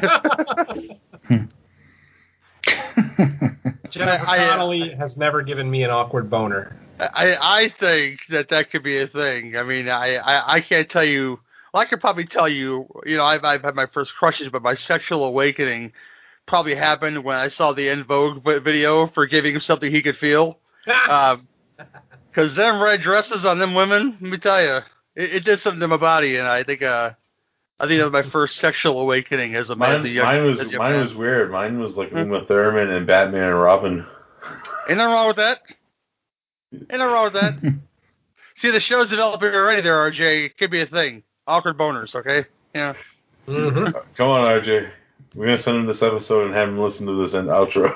Maybe Jennifer Connelly and career opportunities only because I was so young. Mm. Oh, she's riding the horse. Oh my god. Oh yeah, I would fucking tear that up. I would Keith David that and Requiem for a Dream. That See, now he just made this uncomfortable, see, you know? talking talking about the ass to ass thing, see? Yeah. And when he's like, I, I know it's pretty, baby, but I didn't take it out for air. Um, picture, quick side note too, like when Keith David just comes out of the movie, like Childs, the first time I seen it, Child survived the thing and became a pimp. Alrighty. Well, Gary, thanks for uh, coming to be a guest on No More Room in Hell. Always fun to do shows with you. And, Oh, pleasure, man, pleasure. and this is one's for you, Gary. Fuck you, Brandon, for that fucking universal question. Trivia died. Fuck you. I knew I was correct, but it's just trivia. That's okay, you know. Well, it's, uh, it doesn't matter. No one won because it died. Like, like Yeah, it usually does. it to actually end. It, it got so far. Hey, what we got to the what semifinals this time? You got to the yeah. Maybe next year we'll make it to the to the finals before we quit. yeah. Well, we didn't quit. The Well, yeah, our it- host. quit. Let's let's go with that. Yeah. Gary, hopefully we'll be burning for Springwood again soon. Yeah, hope maybe next week, my friend. Maybe we'll do two of them just to get it done. Yeah, because we're right right up there at the end of the first season, I think. I think a few more episodes. Yeah. All right. Well, thank you everyone for listening to episode 26. Uh, this we're still at the beginning of December, so maybe we will get out another uh, normal formatted episode and a commentary. Who knows? Um, we'll try. We'll, we'll we're always trying. So. Thanks everyone for listening. Let's get out of here. Everyone say goodbye as we descend to the lake of fire. Peace. Don't go in any subways, yo. And as Donald Pleasence says, fuck you. Yeah, watch out, watch out for bloody hobo dick, y'all. That shit's uh got diseases and stuff. So Later on, folks. Hail Satan. Awkward boners. Give it up something he can feel. Yeah, they did. You know.